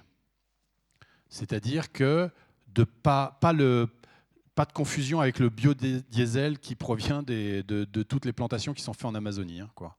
Mais on peut, et ça ce qui est fou, c'est que personne ne le fait dans l'industrie de la croisière, c'est que à la pompe, il y a du diesel. Maintenant, hein, maintenant vous allez à Ushuaia, n'importe où, il y a plein de bateaux de croisière il y a du diesel qui est issu des déchets ménagers.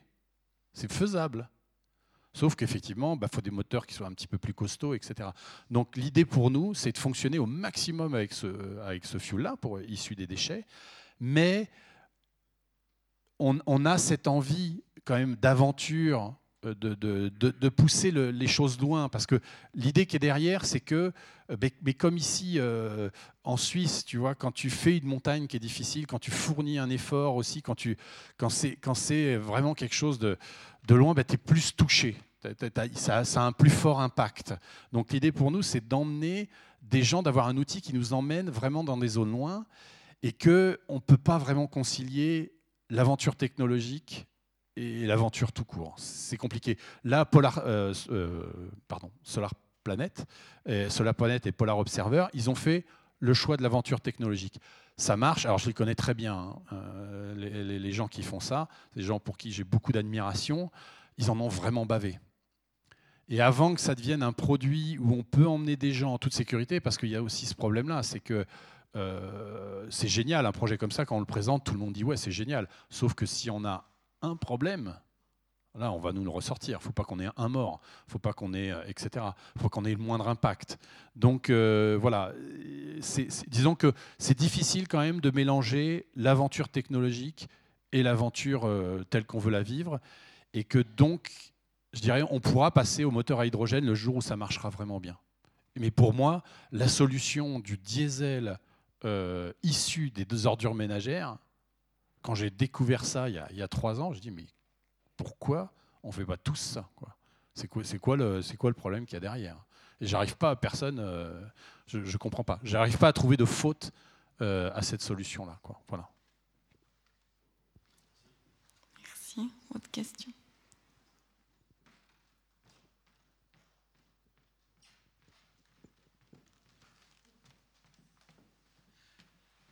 Merci. Merci pour votre exposé. Il y a deux, trois choses qui me gênent. Vous utilisez l'adjectif adjectif durable. Moi, je ne vois absolument rien durable là-dedans. Mais je dois vous dire, je suis ni vert, ni écolo, ni rien du tout. J'ai voyagé partout dans le monde, sur presque tous les continents, pour le travail et aussi en privé, jamais en groupe. Hein, c'est à partir des années 70 où les moyens étaient très différents.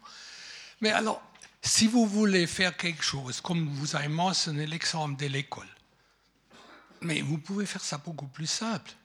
Je vous donne deux exemples. Vous les promenez, en Auvergne et dans le Jura, ils verront les beaux paysages, ils peuvent faire la même récréation personnelle.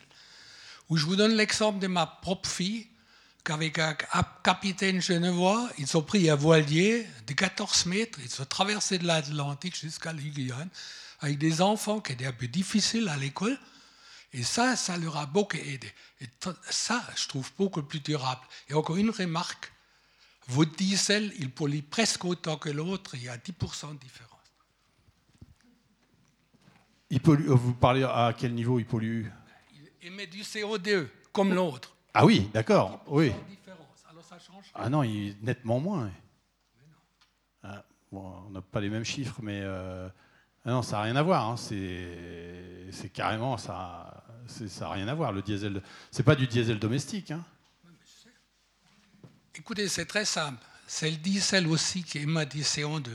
C'est par nécessité, parce que c'est un produit indirectement comme le pétrole. Et alors, peut-être une remarque pourquoi je vous en parle? J'ai passé ma vie dans l'industrie automobile. Oui, mais alors pourquoi l'industrie euh, automobile ne l'utilise pas, par exemple? Mais parce que ça ne vaut pas la peine. Ça ne vaut pas la peine ben, pour la différence. Ben, quand même. pour créer, pour pas imaginez la quantité des 40 000 litres dont vous avez parlé. Créer avec les déchets, il faut une immense installation et par le système chimique que vous avez besoin, vous créez déjà du CO2. Oui, mais elles existent, ça. Ça existe, mais ce n'est pas, pas très, comment, très effectif euh, pour, dans l'émission du CO2. D'accord, ok. Ouais. Bah, de toute façon, là, on, est en train d'étudier. Ça, c'est, c'est, le, le choix qu'on fait euh, d'avoir une propulsion qui nous permette de naviguer en toute sécurité et d'aller, euh, dans des endroits qui sont difficiles d'accès, ça c'est sûr, et qu'on n'a pas cette possibilité à l'heure actuelle justement d'utiliser des moteurs euh, qui soient comme moteurs à hydrogène ou purement solaires. Après, euh, je suis tout à fait d'accord avec vous. Hein. Voyager en voilier, c'est super. Emmener des gens, des gamins et tout ça en voilier, c'est absolument génial. Hein, quoi. Vraiment, euh, moi, je, dis bravo. Hein, quoi. Après, on peut, ne peut pas tout faire avec un voilier. on ne peut pas aller n'importe où. Et justement, par exemple, l'idée d'avoir un bateau qui est un petit peu plus costaud, par exemple pour aller euh, euh, au, nord du Groenland, dans les glaces réellement, c'est aussi une manière de faire... Euh, parce que là, si vous partez en bateau, vous allez au Groenland, vous verrez le Groenland donc en juillet-août, et voilà, deux mois de l'année, c'est comme ça le Groenland. La vérité du Groenland, c'est la glace, c'est la banquise que vous ne voyez pas du tout. Donc c'est aussi ouvrir des saisons différentes euh, et donc euh, un petit peu plus répartir, répartir ce tourisme. Mais c'est, oui, je, suis d'accord avec vous, le problème de la propulsion, c'est un vrai problème. on essaye de le minimiser par toutes les techniques qu'on peut. Après, il y a il y, a beaucoup de, il y a beaucoup de choses hein, pour, pour éliminer, produire moins de CO2, produire moins de NOx, produire moins de SOx, etc., de, de laver toutes ces, toutes ces choses-là. On essaie d'utiliser la, nous, ce qu'on a prévu, c'est d'utiliser toutes les dernières technologies. Après, oui, on aura, à ce niveau-là, on aura toujours un impact, ça c'est sûr. Hein. Encore une question.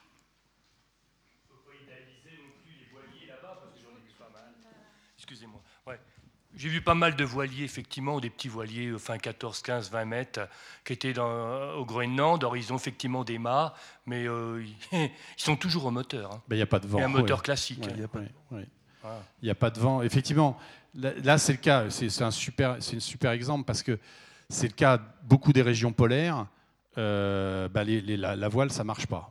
Sinon, les Groenlandais n'auraient pas des kayaks et ils auraient de la voile. Euh, mais effectivement, c'est aussi ça. Et après, mais je vais vous citer un exemple, vous promettez que vous dites rien, euh, mais que je trouve hyper intéressant sur le problème, euh, le problème écologique. C'est auquel je suis confronté au sein de Ponant. voilà.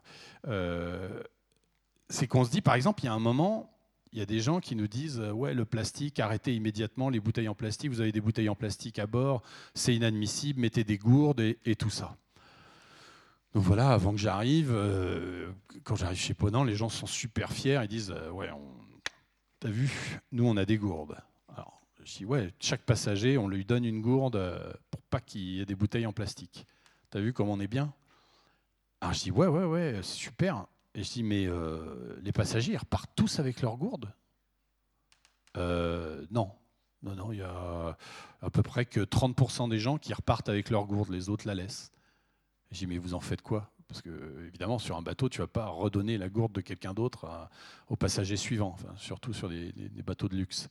Ils disent, non, non, mais t'inquiète pas, hein, les gourdes, euh, on les donne euh, à l'équipage. Je dis, ouais, enfin, l'équipage, euh, au bout de 15 gourdes, qu'est-ce qu'ils font avec les gourdes, l'équipage? Dans leur cabine, ça va être blindé. Et là, ils, me disent, bah, on ne sait pas. Je dis, mais au moins, elles sont recyclables, les gourdes? Euh, Non. Donc finalement, il y a une solution de gourde qui est pire que la solution de bouteille. Donc, et c'était là, mais la, remarque hyper bonne de monsieur aussi, c'est-à-dire que effectivement, c'est complexe, quoi. Et c'est un peu ce qu'on voulait montrer aussi avec Philippe d'un point de vue humain c'est que euh, l'écologie, on peut présenter des solutions. Il y a beaucoup de gens là qui sont là à dire ouais c'est ça la solution, mais oula, attention si on regarde tout dans l'ensemble. Et la, remarque est, super bonne de dire oui attention, voilà c'est pas parce que tu utilises du, du, euh, du fuel, euh, fuel, oh, excusez-moi du biofuel que tu produis pas de CO2. Oui effectivement donc il y a il y a tout à vraiment étudier et puis surtout à réduire, réduire cette consommation au maximum. Quoi. Mais, et d'utiliser les dernières technologies, tout ce qu'on peut pour, euh, pour minimiser notre impact. Voilà, mais effectivement, la, remarque est super bonne. Les, voiles, et par exemple aussi, on a voulu étudier la solution avec des, des kites. Des, vous savez, des, des voiles, là, mais des euh, cerfs-volants. Voilà, des cerfs-volants. On se dit, oui, effectivement, un bateau qui marche, ça marche, ça marche super bien.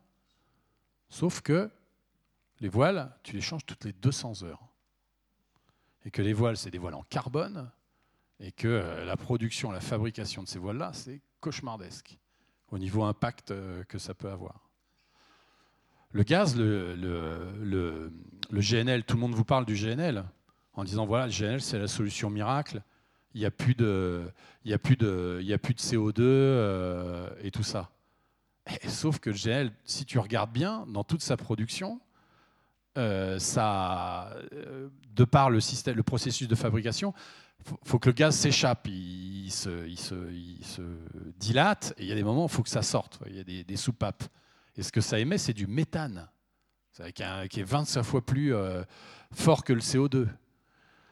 Donc finalement, voilà, il y a des solutions, hein, il y a des solutions à mettre en place, mais il faut chercher, il faut essayer, il faut, faut, tâter du terrain. Voilà, et donc là, là une solution qu'on propose nous, certainement pas la meilleure mais c'est une solution et on essaye de s'approcher de, quelque chose de, le plus viable possible.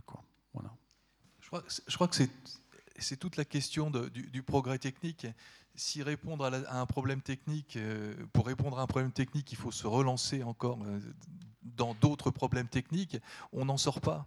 Et je pense qu'il y a une réelle interrogation à avoir. C'est peut-être moins la réponse par la technique à la technique qu'il faut penser, c'est peut-être plus euh, un changement de pratique. Voilà. Et je pense que euh, ce qu'on propose, c'est-à-dire ce, et ce qu'il faut d'ailleurs continuer à garder le mot euh, touriste, euh, on s'enferme dans ce mot-là hein, à la limite. Est-ce que voilà, est-ce qu'on peut pas penser le voyage d'une autre façon, à plus petite échelle, avec avec peut-être moins de monde sur un bateau? On a 12 cabines, 12 cabines à côté des, des buildings flottants que vous voyez dans la mer des Caraïbes. C'est quand même pas grand-chose. Est-ce que plutôt que de euh, répondre par la technique à un problème technique, est-ce qu'il ne faut pas plutôt répondre à, un problème technique par un changement de pratique et de comportement, hein, même si une pratique est forcément technique quelque part. Mais euh, je crois qu'il y a une espèce de course au progrès maintenant qui fait, ben voilà, on, ne peut plus... Euh, voilà, c'est plus le gasoil, donc on va trouver l'électricité. Si, si c'est pas l'électricité, ce sera, ce sera, ce sera l'hydrogène. Si c'est pas l'hydrogène, ce sera le vent. Et puis, quand, et puis on, va, on, peut aller loin comme ça mine de rien, on bricole quand même pas mal encore. Voilà. Et donc, est-ce qu'il faut pas, est-ce qu'on n'en revient pas à un changement de, un changement, un changement de pratique, à quelque chose de plus euh, euh, raisonné, j'entends euh, voilà. Après, la durabilité, moi je suis d'accord avec vous, monsieur, la durabilité, je veux dire, ça ne veut rien dire. Toutes les, toutes les sociétés à travers le monde pensent à leur reproduction et à leur avenir. Donc la durabilité, on n'a pas attendu l'Occident pour pour, euh, pour y penser. Euh, donc là aussi, on a, on a les soins à tirer de la part des communautés qu'on on peut visiter. Donc euh, c'est toute une réflexion qu'il y a à, faire. Est-ce qu'il y a un, un, renversement, un changement de pratique à opérer, et puis peut-être mettre de côté certains aspects techniques, tout en, en, en, conservant une veille comme ça. Mais à force de répondre au progrès par le progrès technique, voilà où on en est aujourd'hui. quoi. Je crois qu'on prend juste encore une question très courte alors. C'est une question de provocateur. Allez-y. Est-ce que vous n'avez pas l'impression d'être des doux rêveurs? Par rapport au nombre de personnes que vous allez pouvoir transporter, en comparaison avec les millions de personnes qui se déplacent sur ces monstres, c'est tout le système qu'il faut arrêter. C'est tout le système. Et il faut qu'on en, en, soit conscient.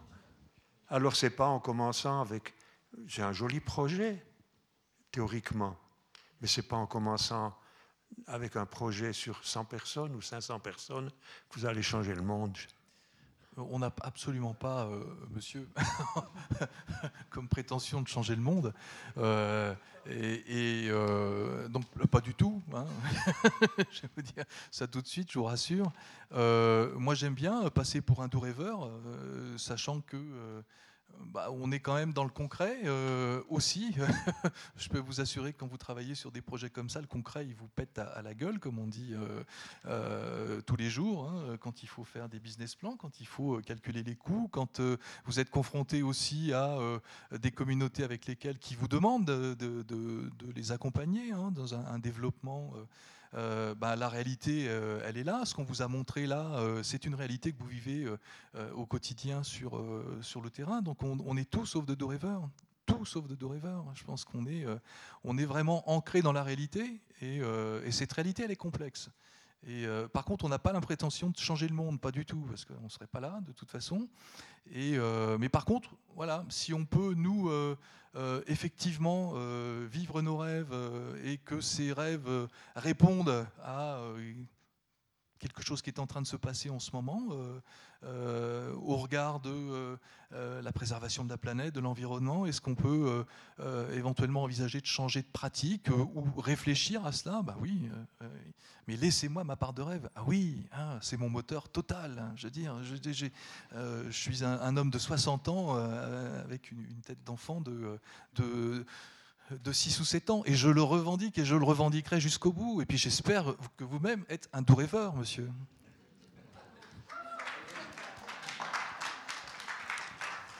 Oui, moi j'ai du, mal, tu vois, à... Effectivement, je pense que je, comprends ce que tu veux dire, hein, quoi. Est-ce qu'on n'est pas des doux rêveurs Mais franchement, dans mon industrie, dans mon milieu de tourisme, là, euh, voilà, dans lequel je travaille, je ne peux pas me résoudre à, dans 20 ans, dire à ma fille, regarder ma fille en face en disant bah, Moi, j'ai rien fait. Quoi. Moi, j'ai pas cherché une solution. Quoi. Je pourrais pas. Donc, euh, c'est peut-être un doux rêve, mais peut-être que j'espère que tu seras à bord. non, mais euh, voilà, c'est certainement un, c'est un doux rêve, mais on va le, on va le concrétiser.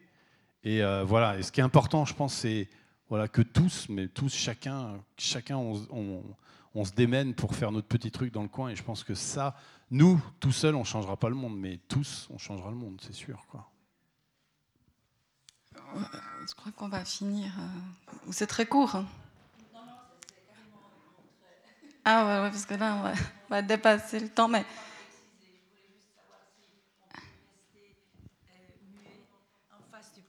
je m'excuse, mais euh, je parlais des femmes excisées en, chez les Maasai. Est-ce que vous restez là muet? Est-ce que vous, vous entamez une discussion? Est-ce que vous pouvez, vous avez conscience tranquille en, regardant, en prenant des photos de toutes ces femmes, et puis euh, ne rien faire, ne pas entamer un, un dialogue? je, je, n'ai pas la j'ai ma conscience d'ethnologue. Et euh, moi, mon travail, c'est de constater ça. Et puis, euh, tout ce que je peux vous dire aussi, c'est euh, de constater, d'en parler quand il le faut. Là, je vous le dis, normalement, dire que euh, les gens de la communauté Maasai dans laquelle je travaille continuent euh, à exciser les jeunes filles, euh, je devrais peut-être pas vous le dire parce que finalement c'est pas autorisé, c'est pas légal, mais c'est une réalité. par contre, je vous répondrai en vous disant que effectivement, je pourrais parler dans les médias, dénoncer, mais on est des centaines de milliers à travers le monde à le faire, hein, et les femmes en premier. par contre, je peux vous renvoyer à des initiatives locales réalisées par des femmes Maasai, de jeunes filles Maasai qui, euh, de plus en plus, aujourd'hui, en Tanzanie notamment, quittent leur village avant d'être euh, euh, d'être excisées pour rejoindre des villages qui les accueillent et là où elles sont protégées par des, des aînés, des femmes qui les prennent en charge et elles refusent elles refusent l'excision. Voilà. Et alors l'intérêt, c'est qu'en fait, aujourd'hui, et, c'est là que les communautés ont beaucoup de choses à nous apprendre, c'est que que font ces femmes les programmes de lutte contre l'excision ne s'adressaient qu'aux femmes. Pendant très longtemps, les ONG qui travaillaient sur l'excision ne s'adressaient qu'aux femmes. Mais ce n'est pas aux femmes qu'il faut s'adresser, c'est aux hommes. Et que font les ONG montées par des femmes Maasai? Elles ont tout compris.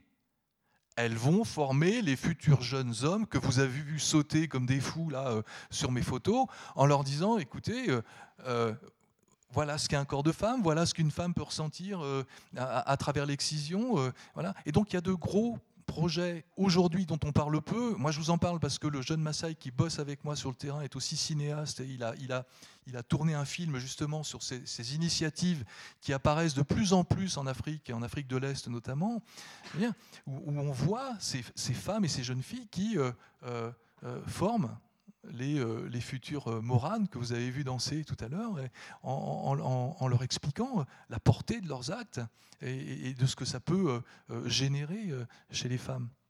Alors effectivement, moi je suis, pas, je suis pas là pour sauver le monde. en tant qu'ethnologue, je peux dire effectivement, voilà ce qui se passe, voilà le contexte de tout cela.